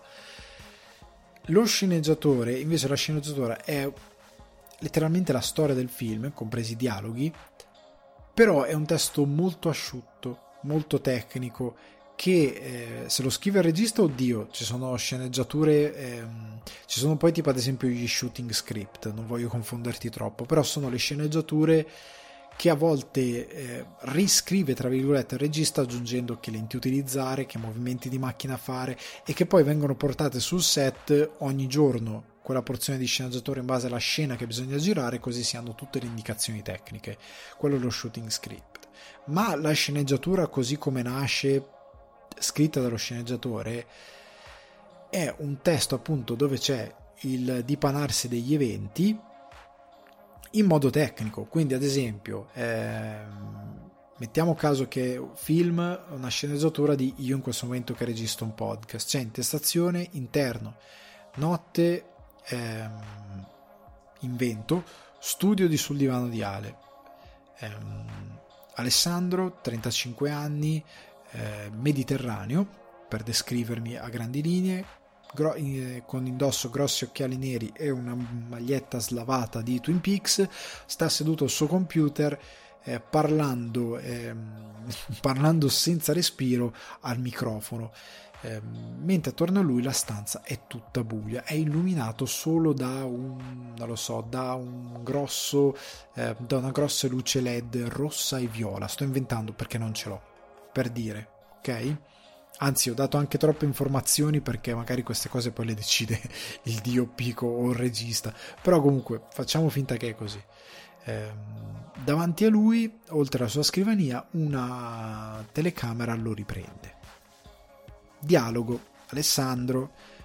Salve ragazzi, benvenuti al podcast sul divano di Ale. A quel punto qualcuno bussa alla porta. E questa è più o meno, non lo so, sto inventando una cosa a caso. E poi si vanno avanti gli eventi. Ok? Questa è la sceneggiatura, è proprio il testo tecnico, non è come un romanzo dove descrivi le sensazioni, cosa prova. Al massimo scrivi eh, Alessandro eh, bussano alla porta e Alessandro appare spaventato o appare infastidito. Eh, ma non elabori troppo. Ad esempio, quando a scrivere la sceneggiatura sono gli stessi registi, a volte si scrivono i movimenti di macchina si scrivono la camera si avvicina piano piano mentre Alessandro che parla eh, vivacemente al microfono. Ok? Tipo eh, Wes Anderson regista di The French Dispatch e via dicendo e uno che scrivendosi le sceneggiature io ne ho letto, ho letto quella di Grand Budapest Hotel ed è pieno di indicazioni di movimenti di macchine e quant'altro. Generalmente se sei solo sceneggiatore devi dare l'idea di come eh, stai immaginando la scena Tipo ad esempio ci avviciniamo piano piano verso il protagonista seduto alla sua scrivania. Io ti sto suggerendo che partiamo da lontano e ci avviciniamo. Poi puoi decidere tu il movimento di macchina o ti sto dando una, un suggerimento visivo per immaginarti quella scena. Poi magari il regista mette tutto su cavalletto. Ok? Cambia la scena perché per come si sviluppa vuole creare un tipo di tensione diversa e cambia l'interpretazione e decide che quello lì non, non c'è più un avvicinamento, non c'è so, un carrello, ma c'è una, una, serie di camere fisse su dettagli, su eh, un campo lungo, via dicendo, e decide poi delle inquadrature diverse. Questo è, spero di essere stato chiaro. Uno è un testo cosa succede nel film, letteralmente la scrittura della storia, l'altro si occupa di girare praticamente il film, decidere inquadrature, movimenti di macchina, eh, lavorare col DOP per decidere il look estetico del film e via discorrendo. Quello è il regista. Sono due lavori completamente diversi, a volte che si incrociano, se magari ci sono registi che sono anche sceneggiatori. Andiamo però ragazzi alle tanto attese recensioni. E allora, per la rubrica, diciamo, cado dal pero, questa rubrica immaginaria che ho qui nel podcast, parto da Miss Marvel, del quale avevo parlottato forse anche in qualche after show, però qua ve ne voglio parlare ufficialmente, recensendo ufficialmente eh, la serie. Allora, cast Iman Vellani, Matt Linz, Zenobia Shroff, eh, Yasmin Fletcher e via discorrendo. Sono tantissimi gli interpreti di questa serie, creata da eh, Bishake Ali dal fumetto di Adrian Alfona e J. Eh, Willow Wilson, regia di sei episodi per Adile Alarbi, eh, Billah Fallah, eh, Mira Menon e Charmin Obaid Cinoi. Ho pronunciato sicuramente tutto sbagliato, però ragazzi cercate di perdonarmi. È arrivata questa serie molto attesa e ha creato delle reazioni abbastanza miste, non ha generato un incredibile buzz, credo sia una delle meno viste sulla piattaforma, forse insieme a Moon Knight, una delle meno viste in assoluto. Però io devo dire che ci ho trovato delle cose positive. Non parlo del confronto col fumetto che conosco molto poco, però posso eh, dire che è un meraviglioso racconto per una nuova generazione di Dreamers. Cioè, nel senso che eh, I Dreamer sono questa generazione appunto di ragazzi che eh, è cresciuta negli Stati Uniti, che non è molto spesso nata negli Stati Uniti, ma sono venuti molto piccoli con generatori immigrati, sono cresciuti lì. C'è il problema che molti anni fa lo risolse Obama, eh, che erano cresciuti negli Stati Uniti, quindi parlavano inglese, conoscevano la cultura americana, avevano fatto scuole americane avevano oltre 20 anni, eh, magari il loro paese nativo era il Bangladesh, se li vai ad espellere li mandi dove?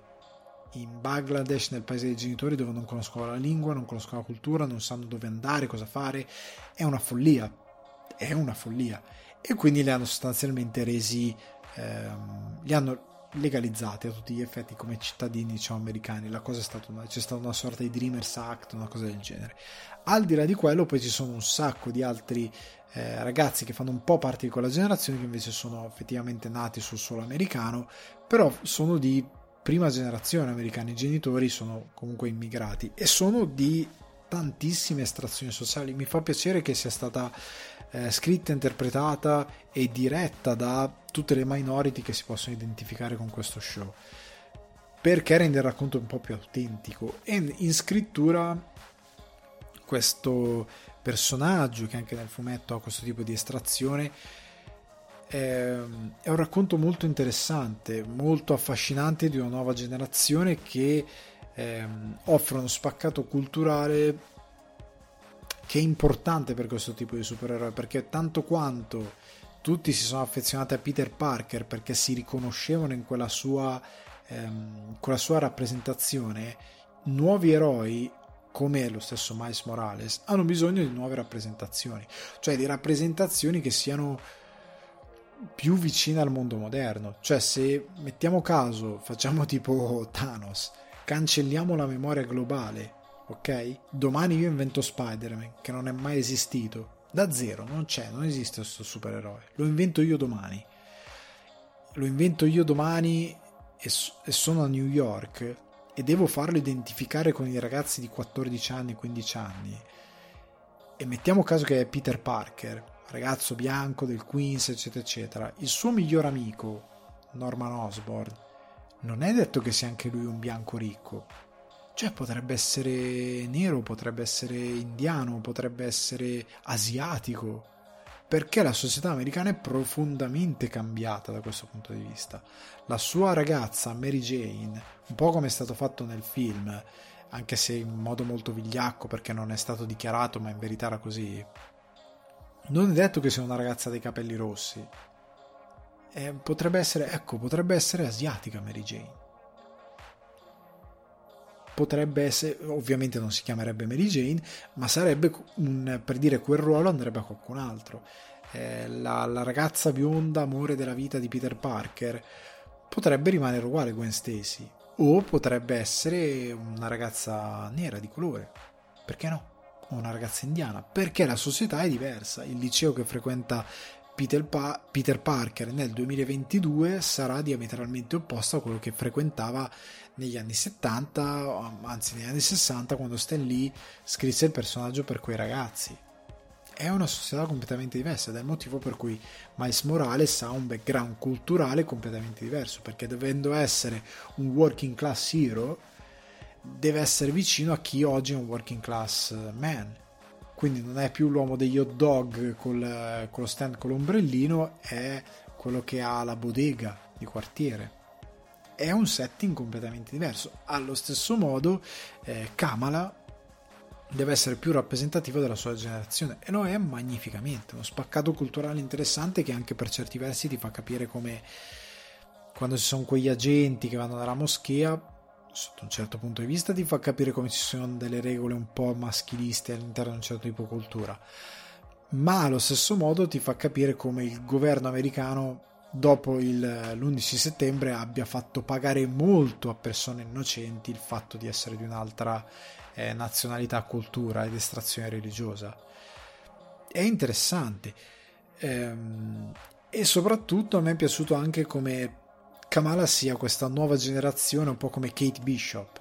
Sono i bambini cresciuti con gli Avengers che oggi non hanno più 10 anni ma ne hanno 20, perché se sei un bambino che all'epoca ha visto Avengers ora hai 22-23 anni, quindi sei cresciuto e ora sei tu che vuoi diventare un supereroe. Ed è molto bello che come Kate Bishop abbiano preso un'eroina che oltre ad essere una Dreamers ehm, o comunque una nuova generazione di eh, americani, figli però di immigrati che sono immigrati diversi, eh, vuole diventare una supereroina. Ed è molto interessante come discorso io credo che poi molte critiche che gli siano arrivate, soprattutto da noi che siamo un po' distanti, è perché noi siamo incredibilmente lontani da quella situazione. Cioè, parliamoci chiaro, eh, a livello di società, gli Stati Uniti si stanno assestando negli ultimi anni. Discorso sulle minoranze, così guardiamo anche solo Friends, è incredibilmente invecchiato da questo punto di vista. Determinati show, serie tv, film erano poco rappresentativi di quella che era la realtà, non tanto perché il dibattito non è mai li devi rappresentare perché, è perché eh, tanti dicono buonismo, no, perché se tu, come dicevo prima, sei un artista, devi descrivere la realtà, devi descrivere la realtà, ok? Se no descrive una distopia, dove non esistono le minoranze, non esistono... È una... una dai, creando una realtà completamente artefatta sotto ogni punto di vista, soprattutto per il linguaggio pop. Se io devo beccare un pubblico, eh, non posso ignorare un'enorme fetta di pubblico che crea la realtà ed è parte del retaggio pop al quale mi riferisco, perché sono presenti anche loro e se loro sono tagliati fuori a chi sto parlando? A una minoranza che non è una minoranza, però è per dire sto parlando a un pubblico limitato non è limitato, è un pubblico che vive una menzogna. Quando esce fuori di casa la sua realtà è ben diversa. Cioè magari io sto parlando a un ragazzino che ha 15 anni il suo migliore amico è asiatico e guarda una realtà dove nessuno è asiatico. O l'asiatico è solo quello che ha il ristorante cinese e non è più così. O comunque è così ma relativamente. Noi in Italia siamo un po' indietro perché non, ha, non abbiamo avuto tutto quel tempo che negli Stati Uniti hanno avuto e che parte da molto lontano per avere una società multietnica così eh, formata. Cioè nel senso che vai a scuola e il tuo insegnante di italiano è di origini asiatiche o il tuo insegnante di matematica, di geografia o quello che è, sto facendo gli asiatici perché in Italia ce ne sono tanti, però magari è di origini brasiliane o è di origine è marocchino, quello che è, però è italiano perché è qui da X generazioni, quindi è cresciuto come italiano e ora fa il professore, non, o fa eh, l'ingegnere o fa quello che è. Noi non siamo propriamente ancora arrivati a quel livello, dove è così normale da essere quotidiano. E quindi tanti guardano quella roba lì e dicono: Eh no, è buonismo. E tu dici: No, non è buonismo, è la realtà e che tu ne sei tagliato fuori perché non la vivi, ma la realtà è quella. E quindi io apprezzo che ci sia questa cosa e che sia stata introdotta senza sottolinearla in modo stupido. È la realtà e quindi la realtà la descrivi in quanto tale finita. Posto così. Eh, ed è anche bello il, il, racconto che ne fa Kamala di tradizioni, un certo tipo, senza essere stupidamente ridondante. Mi dispiace anche che un pubblico, che siamo ancora in una situazione in cui un pubblico prettamente maschile non riesce a entrare nel racconto di una protagonista femminile, soprattutto quando è teenager. È un po' strano. Cioè, trovo un po' assurdo non riuscirsi a piegare al fatto che non è poi piegare un termine sbagliato, non riuscire a entrare nella logica dove la protagonista è una ragazza e avrà dei problemi da ragazza adolescente. Perché nella testa di molti se la stessa situazione è ribaltata al maschile va bene, se è ribaltata al femminile è banale, stupida? Non, non, non capi- siamo così disabituati da non riuscire a entrare in quella logica. Mi è dispiaciuto un po' questa cosa perché mm, la trovo molto ingiusta anche perché ho apprezzato molto il rapporto che lei ha col padre, il conflitto che ha con la madre. È un tema, diciamo, relativamente nuovo, eh, soprattutto per il pop, per questo tipo di intrattenimento di, di, questo tipo, che è bello esplorare, un po' come è stato per Turning Red. Secondo me è apprezzabile che esiste, che ci sia, e quindi mi dispiace un po' che venga accolto male, che venga accolto un po' così.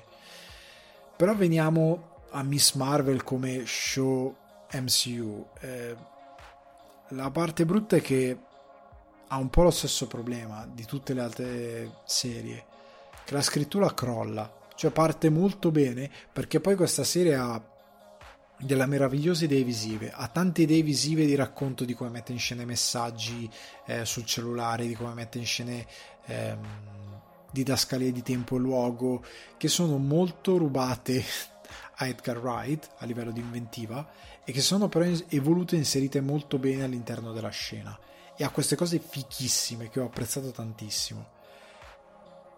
Tuttavia, allo stesso tempo, a livello di scrittura poi decade molto lo show. Cioè a un certo punto, ehm, quando arriviamo verso il finale, dopo un momento di catarsi molto bello per quanto prevedibile, eh, la scrittura diventa incredibilmente sbrigativa e senza senso. Cioè a un certo punto le cose accadono perché sì, perché dobbiamo andare avanti. E qua si vede che manca uno showrunner che metta la scrittura in primo piano. Qua è molto dai dai sì vabbè la vendiamo a livello di effetto e eh, andiamo avanti. Si vede che il regista, non...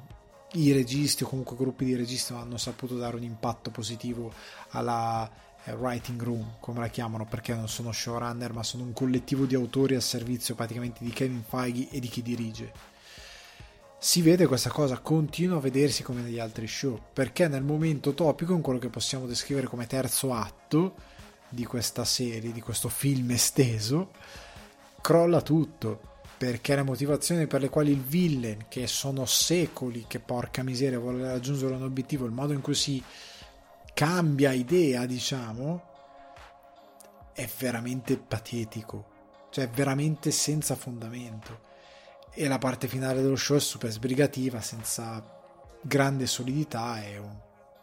per quanto abbia delle cose interessanti poi ne ha molte altre che ti fanno dire è successo di nuovo, è andato tutto in vacca e ok. È una buona serie, non è una cattiva serie, ha questo gigantesco difetto, ha il fatto che Miss Marvel è sfruttata un po' male anche a livello di quello che poteva esprimere con un certo tipo di eh, suoi poteri probabilmente a un certo punto, però è tanto accorato nel racconto, nella dimensione che viene data a Miss Marvel, poi si collega poi a Marvels, che sarà il prossimo film dove ritorna Capitan Marvel e Brie Larson. Ehm, però è, l'ho trovata un po' che muore nel finale. Come al solito, parte molto bene, poi la scrittura è la cosa che ti delude di più e tutto il resto viene meno e ti lascia un po' una mano in bocca. Miss Marvel, altra delusionina dell'MCU in televisione. Finora, a parte Hawkeye e Loki, che comunque ha i suoi difetti, hanno entrambi i loro difetti, le altre a un certo punto c'è qualcosa che non funziona in modo pesante e Hawkeye e Loki sono quelle che ho trovato le più tollerabili, possiamo dire così, però nulla, nessuna di queste serie una di ha fatto dire wow, bellissima, la voglio rivedere domani perché è stato bellissimo vedere ogni singolo episodio. Prendete anche The Sandman che sta andando in questi giorni, se volete prendere uno show che fa eh, qualcosa similare tratto da un fumetto, The Umbrella Academy, sono tutte infinitamente più appassionanti di qualsiasi show Marvel prodotta oggi. E Miss Marvel non fa eccezione. Ma andiamo avanti con Trainwreck Woodstock 99, docu, docu-serie di tre episodi di Netflix diretta da Jamie Crawford. Nel cast ci sono un sacco di interviste a personaggi coinvolti in questa follia che è stato ricreare Woodstock a tanti anni di distanza nel 1999. Ci ha intervistato Fatboy Slim, eh, Jonathan Davis, il cantante di Korn, eh, Scott Vincent, che era un videographer e diciamo giornalista online, possiamo dirlo, definirlo così, ehm, Pilar Law, che è la, l'assistente di Michael Lang, figura importantissima, che è stato l'inventore, uno dei co-founder, il co-founder di Woodstock, appunto c'è anche lo stesso Michael Lang, che purtroppo è scomparso qualche tempo fa, poco dopo che hanno finito il documentario, John Sher, che è uno dei promoter principali di Woodstock 99, e Amanda Lewis, che è ora una dei presentatori, delle presentatrici, scusate, di MTV. Allora, come dicevo poco fa, si parla di Woodstock, avete presente il grosso festival di musica che è passato alla storia nell'epoca del Figlio di Fiore, è stato un evento colossale decidono di ricrearlo in modo scellerato nel 99 e ovviamente è un disastro. Organizzazione senza senso è completamente legata all'idea di fare profitto, ehm, cose pensate male, ma soprattutto una serie di cose che ora andrò a discutere che hanno distrutto completamente l'evento. Io vi consiglio tantissimo di vedere questa docuserie, sono tre episodi, vi appassioneranno tantissimo soprattutto se non conoscete molto bene quel periodo storico. Cioè penso a chi è nato nei primi anni 2000 non ha idea bene di cosa siano gli anni 90 perché quando magari ha avuto un retaggio, un passaggio molto relativo di quello che sono stati gli anni 90, vi consiglio di recuperare la serie perché vi interesserà tantissimo, vi farà impazzire per come sono andate alcune cose perché incredi- è incredibile come è andata male molto in fretta l'organizzazione di questo Woodstock e vi appassionerà tantissimo. Io vi posso dare quella che è la, la mia su questo Woodstock 99. La faccio molto breve perché è una docuserie e qualsiasi cosa posso dire potrebbe essere spoiler. Dico secondo me di cosa tratta, ok? Come, come l'ho letta io. L'ho letta sul fatto che Woodstock, al di là di quello che è l'organizzazione, ok? Ti fa capire che un evento di, come è stato il Woodstock degli anni 60-70 è stato un evento deciso che sia la matematica, il karma, il caso, che, le probabilità, quello che volete, vedetelo come volete voi. Eh, per me è stato semplicemente un'equazione matematica perfetta dove una serie di fattori che singolarmente sono replicabili, ma che siano replicabili tutto nello stesso tempo è impossibile, hanno reso possibile Woodstock. Cioè, nel senso, un evento così storico perché avevi una cultura alla base che era contro la violenza, contro le armi da fuoco, c'era un, un, eh, perché si stava protestando contro il Vietnam, si stava cercando anche di sensibilizzare sull'ambiente perché le discussioni sull'ambiente sono di adesso. Sono nate tanti. Gli scienziati dicevano i vostri nipoti saranno dei guai negli anni 70. Si va molto indietro. C'erano dei discorsi su pace, amore fraterno, inclusività, una certa eh, sdoganamento della sessualità. Ritorniamo a quello che dicevamo sopra durante le news. C'era una cultura, un, apri- un aprirsi alla cultura, un aprirsi a un certo tipo di droghe anche allucinogene che poi sono state bandite, ma poi negli ultimi anni sono state riportate come studio perché si è scoperto che sono molto poco impattanti rispetto a altre droghe che sono diffuse ancora dopo, che sono tuttora diffuse, che fanno dei danni incalcolabili e che lo studio di queste droghe ci avrebbero permesso di sapere molto di più sul cervello e quindi curare anche studiando il cervello malattie che ancora oggi sono molto impattanti.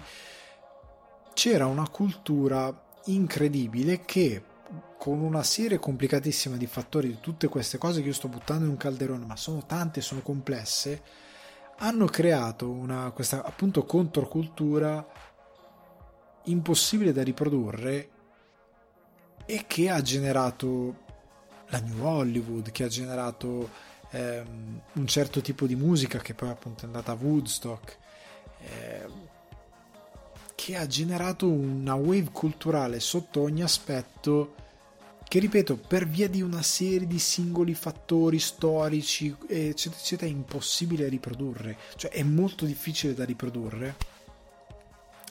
E che ha generato un certo tipo di arte, un certo tipo di sottoni, musica, cinema, eccetera, eccetera, letteratura, che ha reso possibile l'idea di prendere una quantità inenarrabile di persone, metterle su un prato e farle assistere per 3-4 giorni, quello che era, a uno dei concerti più grandi di sempre, con degli artisti che erano tra gli artisti più grandi di sempre e che avevano non solo una grande arte nel, ehm, nel fare la loro musica, una, una, una, concezione d'arte molto alta, ma che soprattutto facevano della musica che era molto in linea con quello che era il sentire culturale e che gli permetteva di parlare di anche temi lisergici, cose assurde di amore e via discorrendo, e che quindi caricava positivamente quello che era l'ambiente.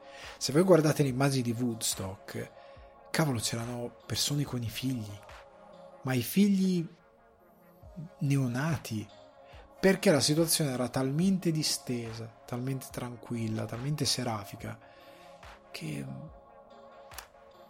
erano, erano lì per la musica, per volersi bene, per lo stare bene insieme una collettività gigante con un senso di res- con una responsabilità umana e civica completamente impossibile da riprodurre. Nel 90 siamo in un'epoca, soprattutto alla fine degli anni 90, David Lynch lo dice a un certo punto del, degli anni 90 quando stava a Los Angeles diceva io sto a casa mia stavo a casa mia e sentivo riecheggiare i colpi da fuoco delle gang che si sparavano giù nella valle di Los Angeles, perché lui sta su, sulle Hollywood Hills. Eh, lui di, e sentiva questa violenza. A fine degli anni 90 c'erano appunto gang che si sparavano, armi da fuoco ovunque, le prime eh, sparatorie grosse nelle scuole, eh, un certo tipo di rabbia sociale anche verso il governo. E tant'è che punk, eh, un certo tipo di musica di ribellione, musica molto aggressiva, il testosterone era ovunque, eh, le, le, le, confraternite non erano più quelle di Animal House, distruttive e deficienti, erano confraternite testosteroniche, il mito, ma- cioè si era presa di più l'eredità del, del macio anni 80, di questo mito dei muscoli. Eh, poi i punk erano diventati più violenti, Limp Bizkit, Red Hot Chili Peppers, che non erano violenti però avevano un tipo di musica eh, molto adrenalinica, ce l'hanno ancora per certi versi, però tipo Limp Bizkit, Korn, erano gruppi in carichi molto di un certo tipo di eh, aggressività, tra virgolette, per via di una condizione sociale diversa. Prendere migliaia di persone, buttarle in quel contesto con una brutta organizzazione ha generato il caos.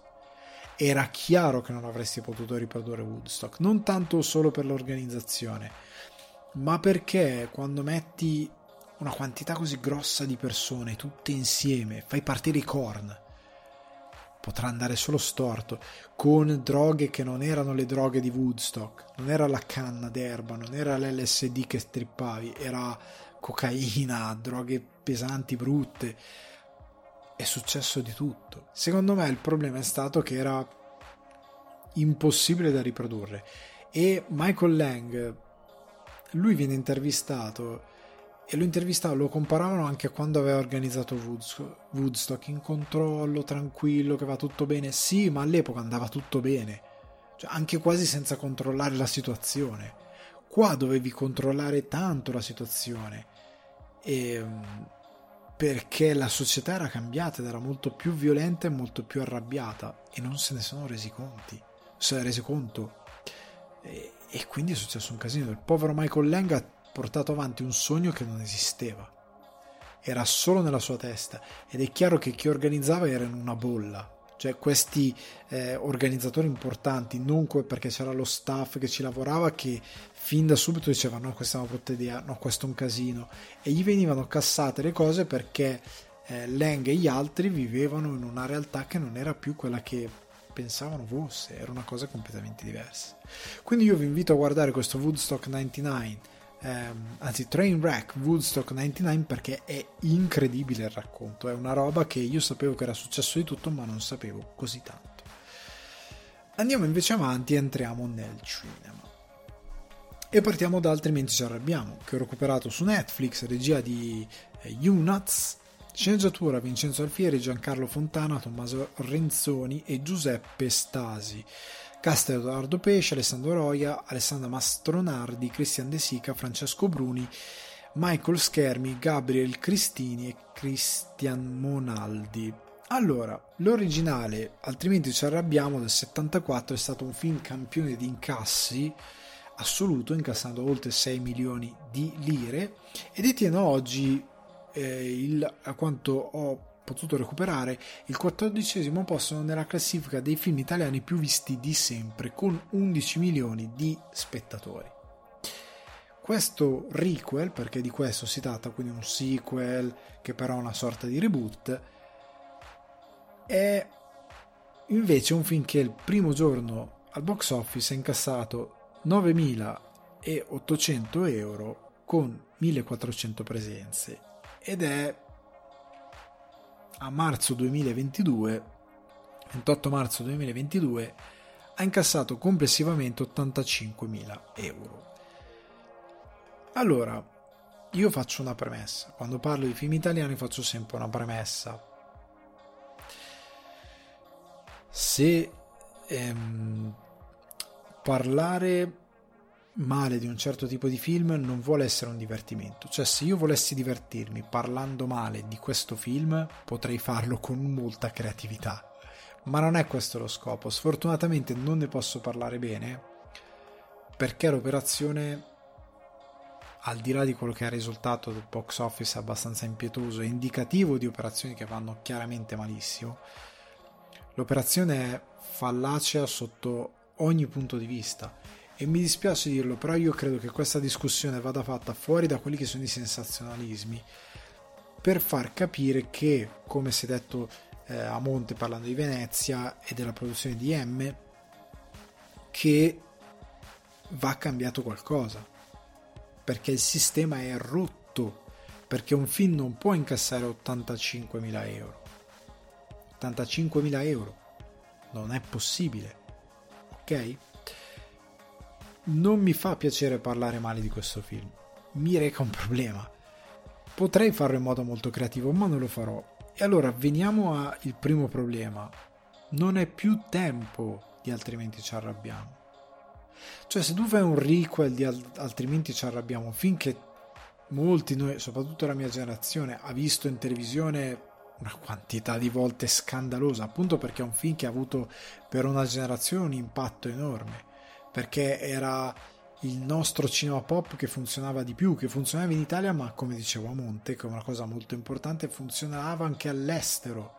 Cioè era raccolto bene in Germania, era raccolto bene in Spagna, tra l'altro che era una produzione Spagna-Italia come si usava molto all'epoca, e raccolto benissimo come tante produzioni ovunque, perché era un cinema pop che funzionava all'epoca e che era quel, un po' come il ballet, oddio, cercate di capire, il ballet train di allora, cioè trama molto risicata, quasi inesistente, protagonisti molto carismatici, ma carismatici, situazioni di azione fuori di testa, sopra le righe, tutto sopra le righe, commedie azioni che si mescolano con dei personaggi di situazioni assurde e personaggi appunto carismatici fai la miscela perfetta e il pubblico ti vuole bene perché nessuno vedeva al cinema una cosa del genere. I due eroi, Bud Spencer e Terence Hill, che sono diventati un archetipo, quello grosso e invincibile che pesta tutti a manate, e Terence Hill che è quello più ehm, eh, quello più diciamo eh, secco, agile, che in verità è un po' più di testa, un po' più truffaldino, un po' più ehm, è un tipo un po' più belloccio, un tipo diverso di carisma, ok? Il problema è che nel 2022 siamo al cospetto appunto del cinema stuntman, di un'azione completamente diversa e altrimenti ci arrabbiamo è fuori tempo massimo. Se fai un requel devi trasformarlo completamente ma veramente tanto. Cioè, non dico che devi farlo come John Wick, però se proprio ci vuoi provare, devi trasformare anche il tipo di azione, devi trasformare un po' i personaggi, cioè devi dargli un ruolo diverso, eh, o lo ambienti in un tempo diverso, ok? E per certi versi c'è stato un tentativo, perché la trama, ragazzi, è la stessa più o meno del film originale sono loro che, figli appunto di Bud Spencer e Terence Hill, cresciuti con questo mito di questa di un buggy che i genitori si, con- si contendevano, che sc- viene portata via, gli viene rubata quando sono ragazzini e loro sono ossessionati finché non hanno modo di recuperarla e c'è questo personaggio che è quello di Christian De Siga che la mette in palio durante una corsa e loro la vincono però è una corsa mezza truccata e quindi succede yada yada yada e loro devono recuperare Stadium Buggy nel frattempo De Sica è un, un tizio che di una famiglia molto potente ma mezza criminale che compra terreni coattamente e poi ci fa quello che vuole. Ok, a grandi linee questa è la trama. Il problema, partiamo da un problema grosso, il film non racconta.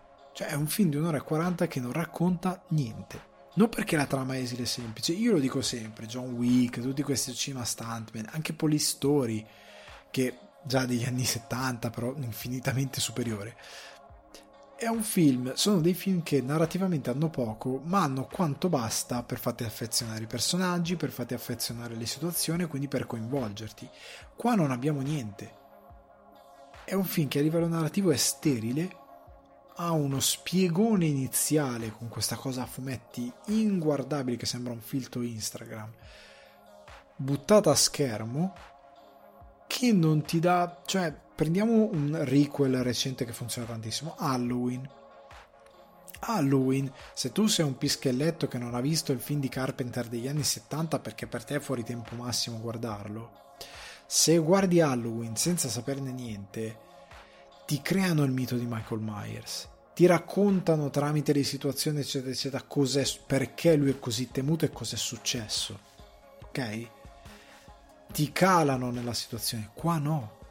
Qua c'è uno spiegone inizio film. Ok?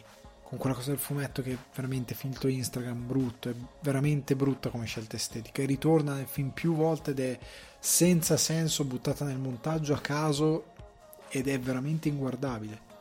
Spezza il ritmo senza alcuna logica. Ma al di là di questa cosa, ehm, è una storia che non ti dà nulla. Cioè i due protagonisti anche non sono raccontati chi sono, che carattere hanno. Non si capisce, uno è un po' truffaldino, sì, che fa i giochi con le carte, eccetera. L'altro, l'altro è burbero. Perché? Perché risponde un po' male. Ma, ma non c'è un grande, una, una, creazione di questi personaggi che a volte può passare anche per eh, la scrittura di determinate situazioni o semplicemente la scrittura di determinate situazioni appunto che possono essere comiche o anche tal, talvolta il visivo. E poi ci arrivo dopo non voglio andare avanti. E, è un problema di tutti i personaggi sono tratteggiati alcuni sono tutti uguali poi perché loro hanno a che fare con questa circense che è la è Mastronardi e tutti questi personaggi del circo che rischiano di essere sfrattati dal personaggio di De Sica sono tutti uguali, sono tutti che picchiano, Bud, quello che dovrebbe essere il nuovo Bud Spencer ha 72 cloni che sono tutti come lui, che sono forti, che picchiano. Dio mio, i personaggi sono abusatissimi, sono tutti uguali, sono figurine, non li distingui in nessun modo, non hanno alcun lavoro di scrittura alle spalle e um, i rapporti di causa-effetto non esistono. Non esistono. Cioè c'è un momento in cui, non vi faccio spoiler anche se non so quanti di voi poi se lo guarderanno, c'è un momento in cui il figlio di De Sica, che è un inetto, perché è il classico figlio di papà, che è papà criminale però è un cretino, ok?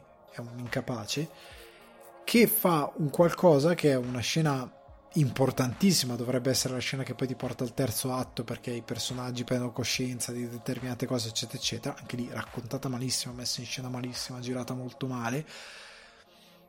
E che finalmente fa una cosa che dovrebbe inorgoglire il padre. Qual è l'effetto e la causa di questa cosa? Nessuno. Se non vagamente per i protagonisti, perché lui non si vede che lui torna al padre e il padre dice: Oh, finalmente fatto una cosa buona. E un'ora e un quarto che ti insulto nel film, finalmente grande. No, non esiste nulla, non c'è nessuna causa e effetto. Lui continua a insultarlo anche dopo. Eh, ma soprattutto non c'è il dramma neanche dei buoni che hanno un grosso problema causato da questo tipo. C'è una presa di coscienza che tu sai perché per esperienza hai visto altre robe e sai che è così, ma non è raccontata né visivamente né tramite eh, dei dialoghi in sceneggiatura, non, non c'è niente. Non c'è la base proprio della sceneggiatura, non c'è il conflitto, non c'è il dramma. Eh, la costruzione degli elementi comici è basato sul mettere delle canzoncine che ti riportano all'originale, dare gli schiaffoni e basta. Non c'è null'altro. Continuare a dire di un buggy e basta. Non, non c'è nulla di, di particolare. Eh, e poi, come dicevo, il setting. Come fa a funzionare un, cinema così anacronistico? Magari se gli crea attorno un setting di, che non ha tempo, togli i cellulari, togli i social network, perché il film vuole farlo di polvere, come si faceva all'epoca, per rendere credibile il fatto che ci sia quello con l'officina dispersa, eh, con i circensi, cioè devi creare una situazione per rendere credibile quella cosa lì. Con quello che c'ha i soldi, che vuole prendersi la cosa il terreno in modo coatto in questa maniera ridicola.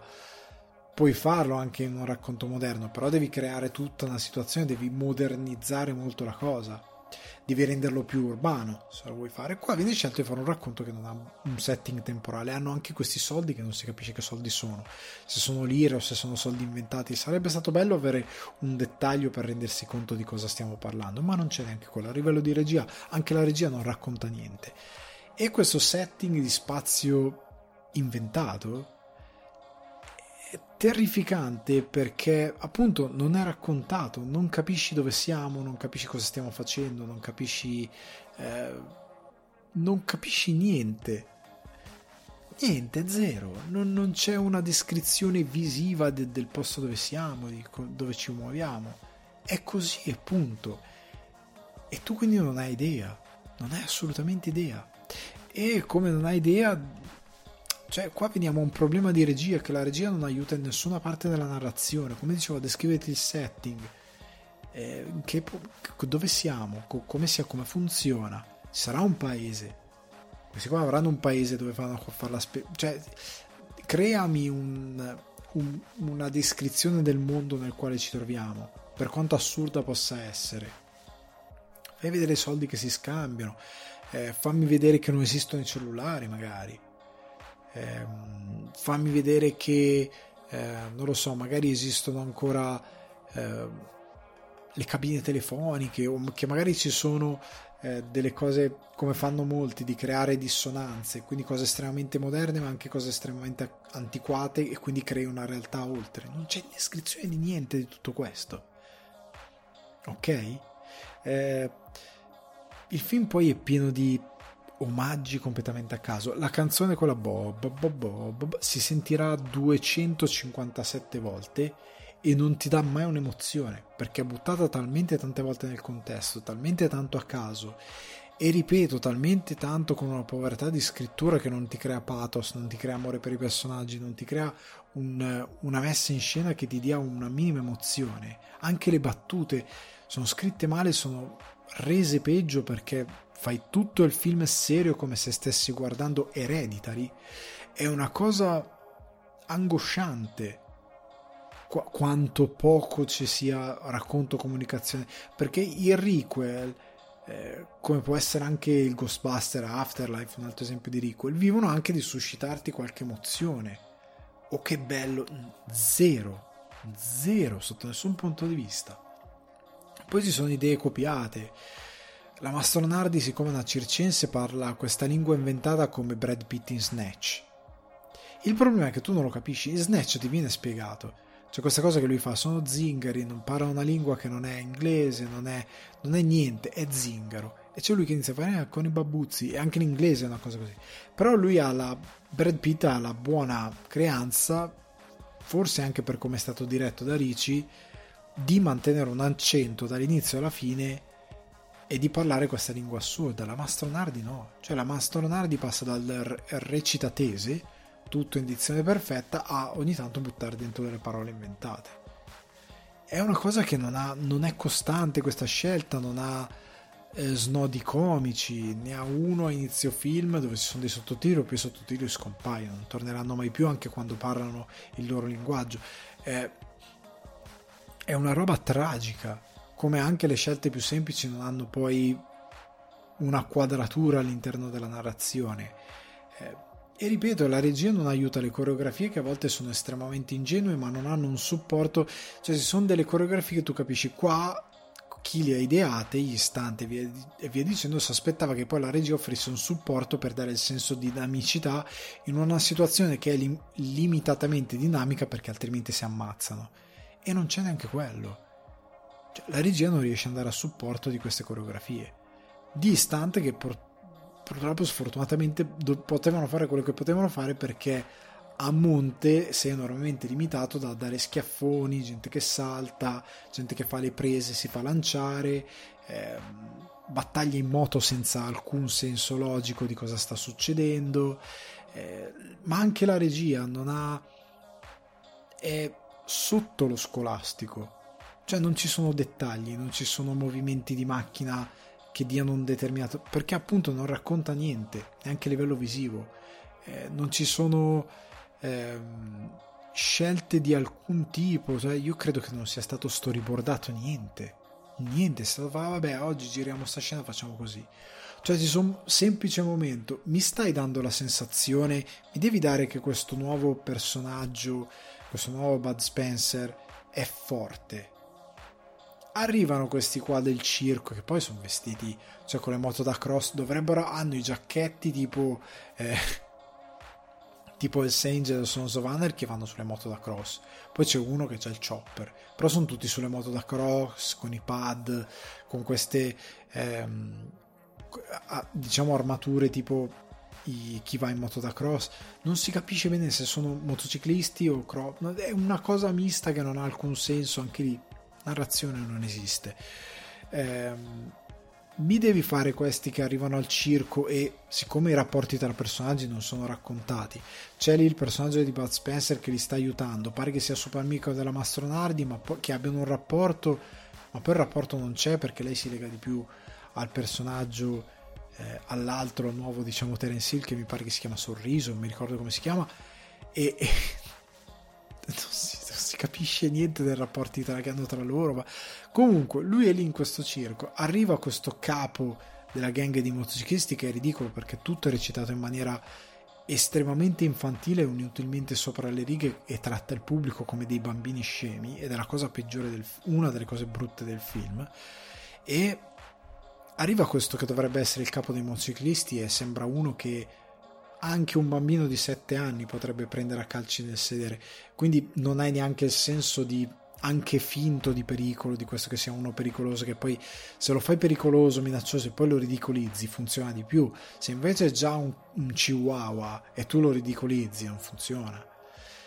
Arriva, c'è la classica scena che gli dà il pugno e lui glielo blocca e poi gli piega il pugno, che è fatta tutta in un'inquadratura. È un, se non ricordo male, un campo medio tutto così lui dà il pugno, blocca, non c'è neanche una grammatica basilare che renda la tensione, il classico, non so, movimento di macchina da dietro le spalle, gli blocca il pugno, magari la macchina gira, poi inquadra lui, no, non c'è niente, non c'è grammatica, non c'è, che ti dia tensione, che serve per darti tensione con la ricerca, niente, vuoto, vuoto, io non ho mai visto un film così vuoto a livello di regia, che non ci prova nemmeno e per questo dico che è sotto lo scolastico, perché non ci prova nemmeno ed è chiaro che non sia proprio agio con quel tipo di cinema. E quando finisce ti lascia di un indifferente, ti dà quest'idea che ci possa essere un sequel e tu speri di no. Tu speri vivamente che non lo facciano mai, anche per come è andato al cinema sarebbe una follia. È un film che non è per nessuno non è per i fan di altrimenti ci arrabbiamo perché riesce incredibilmente ad essere peggiore dell'originale che il film originale alla sua epoca aveva un senso oggi ovvio, è ovvio che non ne ha più è invecchiato molto velocemente quel tipo di cinema però tu lo guardi col cuore di quando l'hai guardato da bambino, quello che è, gli vuoi bene. Però è chiaro che è un film super ingenuo. Era, andava bene per l'epoca in cui è stato fatto, oggi non ha più senso. È per questo che andava anche fatto un lavoro di modernizzazione di quel linguaggio, magari creato anche qualcosa di nuovo. Però io pretendo che qualcuno studi minimamente che cosa fare, ed è una pretesa che capisco è troppo ampia. E quindi finisci e non hai riso, non ti sei emozionato per niente, non ti ha intrattenuto in nessuna maniera perché manca qualsiasi forma di racconto che sia di scrittura o che sia di regia perché la regia non esiste e ti lascia indifferente nella maniera peggiore che l'unica cosa che vuoi fare è guardare qualsiasi altra cosa per dimenticare, per, non per dimenticartelo perché lo dimentichi 6 secondi dopo. E se io non mi prendo 6 miliardi di appunti io dimentico qualsiasi cosa del film. E questo è un grosso problema del nostro cinema, della nostra industria che fa delle cose a caso senza nessun ragionamento alle spalle e per dimenticarmi, per avere qualcosa di un po' meglio, ho guardato The Unbearable Weight of a Massive Talent, ovvero il talento di Mr. C. Ho guardato su Now, è disponibile su Now e Sky. Questo film tanto aspettato. Ho citato il titolo originale che tradotto in italiano perché il talento di Mr. C. Sarebbe, non sarebbe stato meglio l'insostenibile peso di un talento, di un enorme talento? Era così brutto che ti dava l'idea di quello che anche ridicolo che si vuole fare con questo film invece che il talento di Mr. C. Perché Mr. C? Che cacchio vuol dire Mr. C? È un film su Nicolas Cage. perché Mr. C? Vabbè, perché non si poteva scrivere Nicolas Cage? E allora non tradussetelo così, tradussetelo piuttosto letterale che ha un po' più senso. Vado avanti. Film di Tom Gormican, sceneggiatura Tom Gormican Gormican e Kevin Etten, cast Nicolas, P- Nicolas Cage, Pedro Pascal, Tiffany Haddish, Sharon Organ, Neil Patrick Harris, Lily Moshin e Alessandra Mastronardi che nel mio double bill me la sono trovata anche in questo film, non ne avevo idea.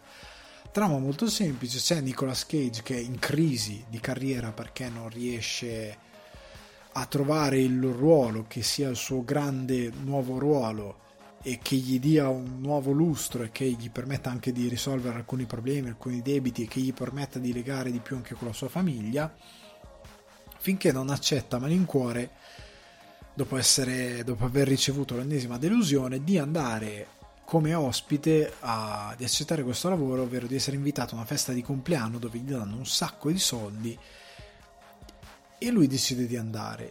E questo personaggio che è interpretato da Pedro Pascal è praticamente un suo fan assoluto e l'ho invitato per questa ragione e che ha una sceneggiatura che gli vuole proporre. Ma dietro questo personaggio ci sono apparentemente delle cose losche e Cage inizia a diventare una sorta di agente per indagare su questo eh, personaggio di Pedro Pascal. Ora sono un po' deluso da questo film, anche perché il titolo The Unbearable Weight of, of, a Massive Talent, parlando di Nicolas Cage, di un personaggio così eccentrico, così per me fondamentale e iconico e una sorta di bestia sacra come Nicolas Cage, mi aspettavo un film sui generis, ovviamente incredibilmente sopra le righe, ma che incrociasse fantasia e realtà raccontandoci Cage in modo assurdo, però raccontandocelo attraverso lui come personaggio, lavorando su di lui come personaggio, quindi uno studio del suo carattere in modo assurdo tramite la sua mitologia e filmografia, però all'interno di Hollywood, ok? Una sorta di dramedy più comedy, ovviamente, dramedy molto assurda, quasi la Charlie Kaufman. È un po' essere John Malkovich, però non senza le eh, non con le cose fantasiose di essere John Malkovich, ma semplicemente con l'idea di esplorare di più Cage, la sua follia creativa, questo personaggio incredibilmente sfaccettato che ha una cultura enorme cinematografica, è un uomo molto intelligente, ha dei talenti incredibili, ma è anche matto come un cavallo per certi versi e ha delle peculiarità cinematografiche come attore incredibili. Io speravo che sfruttasse questo. In verità, facendo una sorta di sfruttando anche in sceneggiatura, il film ti dice sì sì, ti diamo questo. Però in verità poi siccome Hollywood vuole che si crei intrattenimento, poi trasforma tutto in un'opera di intrattenimento, che per quanto becera però è quello che la gente vuole. Il problema è che tu hai sacrificato il film. Cioè tu ti sei un po' bruciato con questa chiamiamola paraculata che non ha funzionato perché il film non ha incassato così bene, perché non è così brillante come chi ama Nicolas Cage si può aspettare.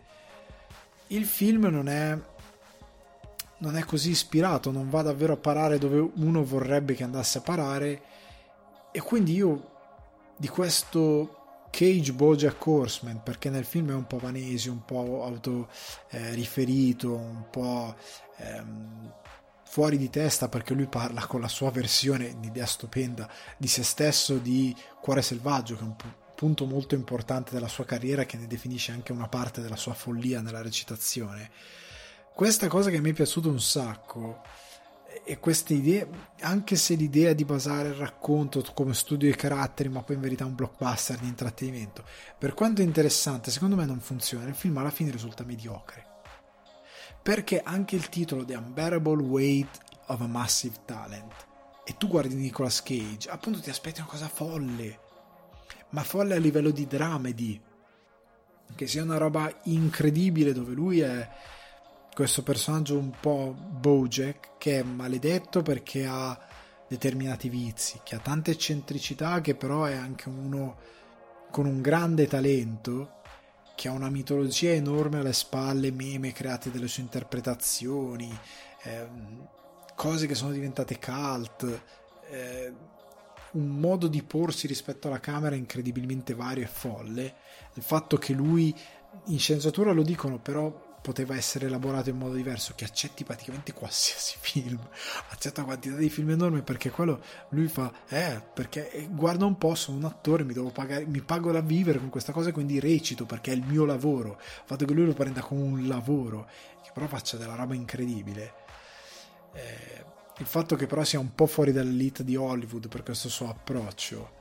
Però mi aspettavo qualcosa di più, ripeto, alla Bojack, però Bojack che incontra Kaufman cioè, questo tipo di mondi io mi aspettavo da questo film. Secondo me è un'occasione sprecatissima, anche per il titolo stupendo che ha. Eh, invece diventa un film molto ridondante, mediocre, modesto, con una comicità che è quello che è, che sì funziona, però rende poco omaggio all'incredibile talento che ha questo folle.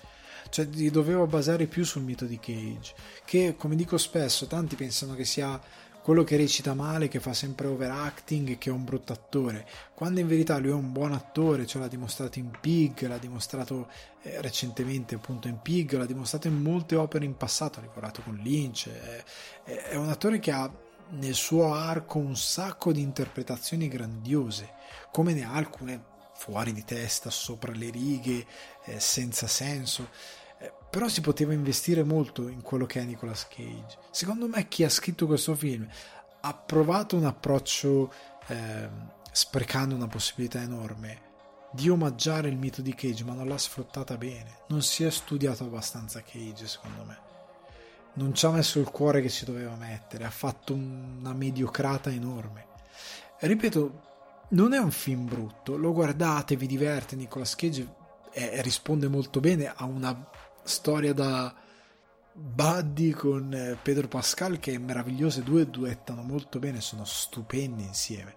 Cioè la parte di Paddington 2 è incredibile, eh, eh, nel senso quella parte lì è stupenda, è una cosa meravigliosa e pensata bene. Il problema è che si poteva fare molto di più con, que- con il concept dell'idea di entrare dentro la vita di Nicolas Cage, di entrare dentro questo suo enorme talento, perché lui ha davvero un enorme talento perché è un grande attore come riesce ad essere un attore terribile allo stesso tempo. E un personaggio così magnetico, così forte, che ha alle sue spalle tanti ruoli.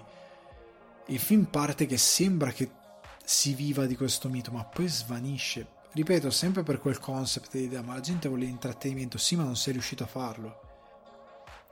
Qua doveva esserci una maggiore consapevolezza di essere un film a basso budget e di giocare molto di più sulla scrittura e probabilmente mancava il talento di scriverlo questo film, di scrittura, di regia, di avere delle idee, ma qua si doveva andare molto di più, ripeto, Bojack Horseman, Charlie Kaufman, bisognava andare più in quella direzione e probabilmente ci tiravi fuori un capolavoro, cioè un film proprio da ricordare perché dici ok, questi hanno inquadrato, Nicolas Cage hanno raccontato uno dei miti più impossibili della storia della recitazione nel mondo, perché non esiste nessuno come Nicolas Cage e potrebbe non esistere mai più.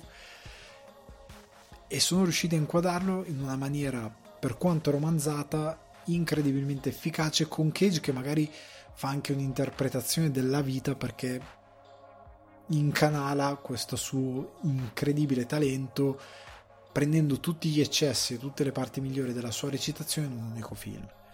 E poteva essere tantissimo. E invece non è.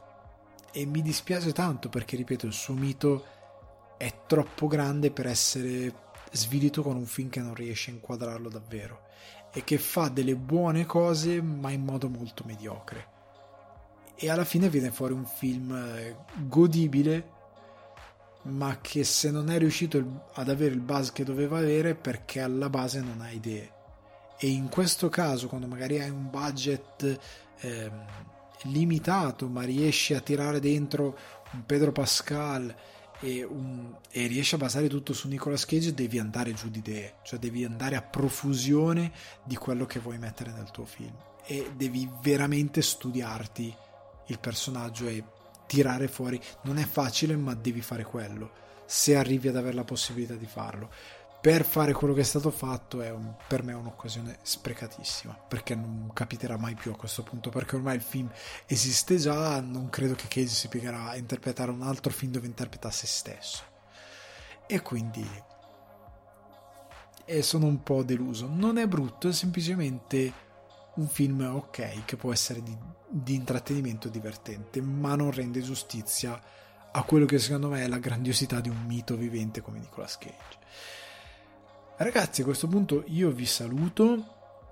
Rimarranno con me quelli dell'after show. Per tutti gli altri, ragazzi, io vi ricordo che potete sostenermi tramite patreon.com slash sul divano di Ale. Vi ricordo che il podcast è un piacere da condividere con gli amici e con gli altri appassionati di cinema e televisione. Lo trovate su Spotify, iTunes, Apple Podcast, Google Podcast, Deezer, Amazon Music e Budsprout Potete seguire anche il canale YouTube Alessandro Di Guardi, iscrivetevi attivate la campanella, ci sono contenuti esclusivi che non arrivano in podcast.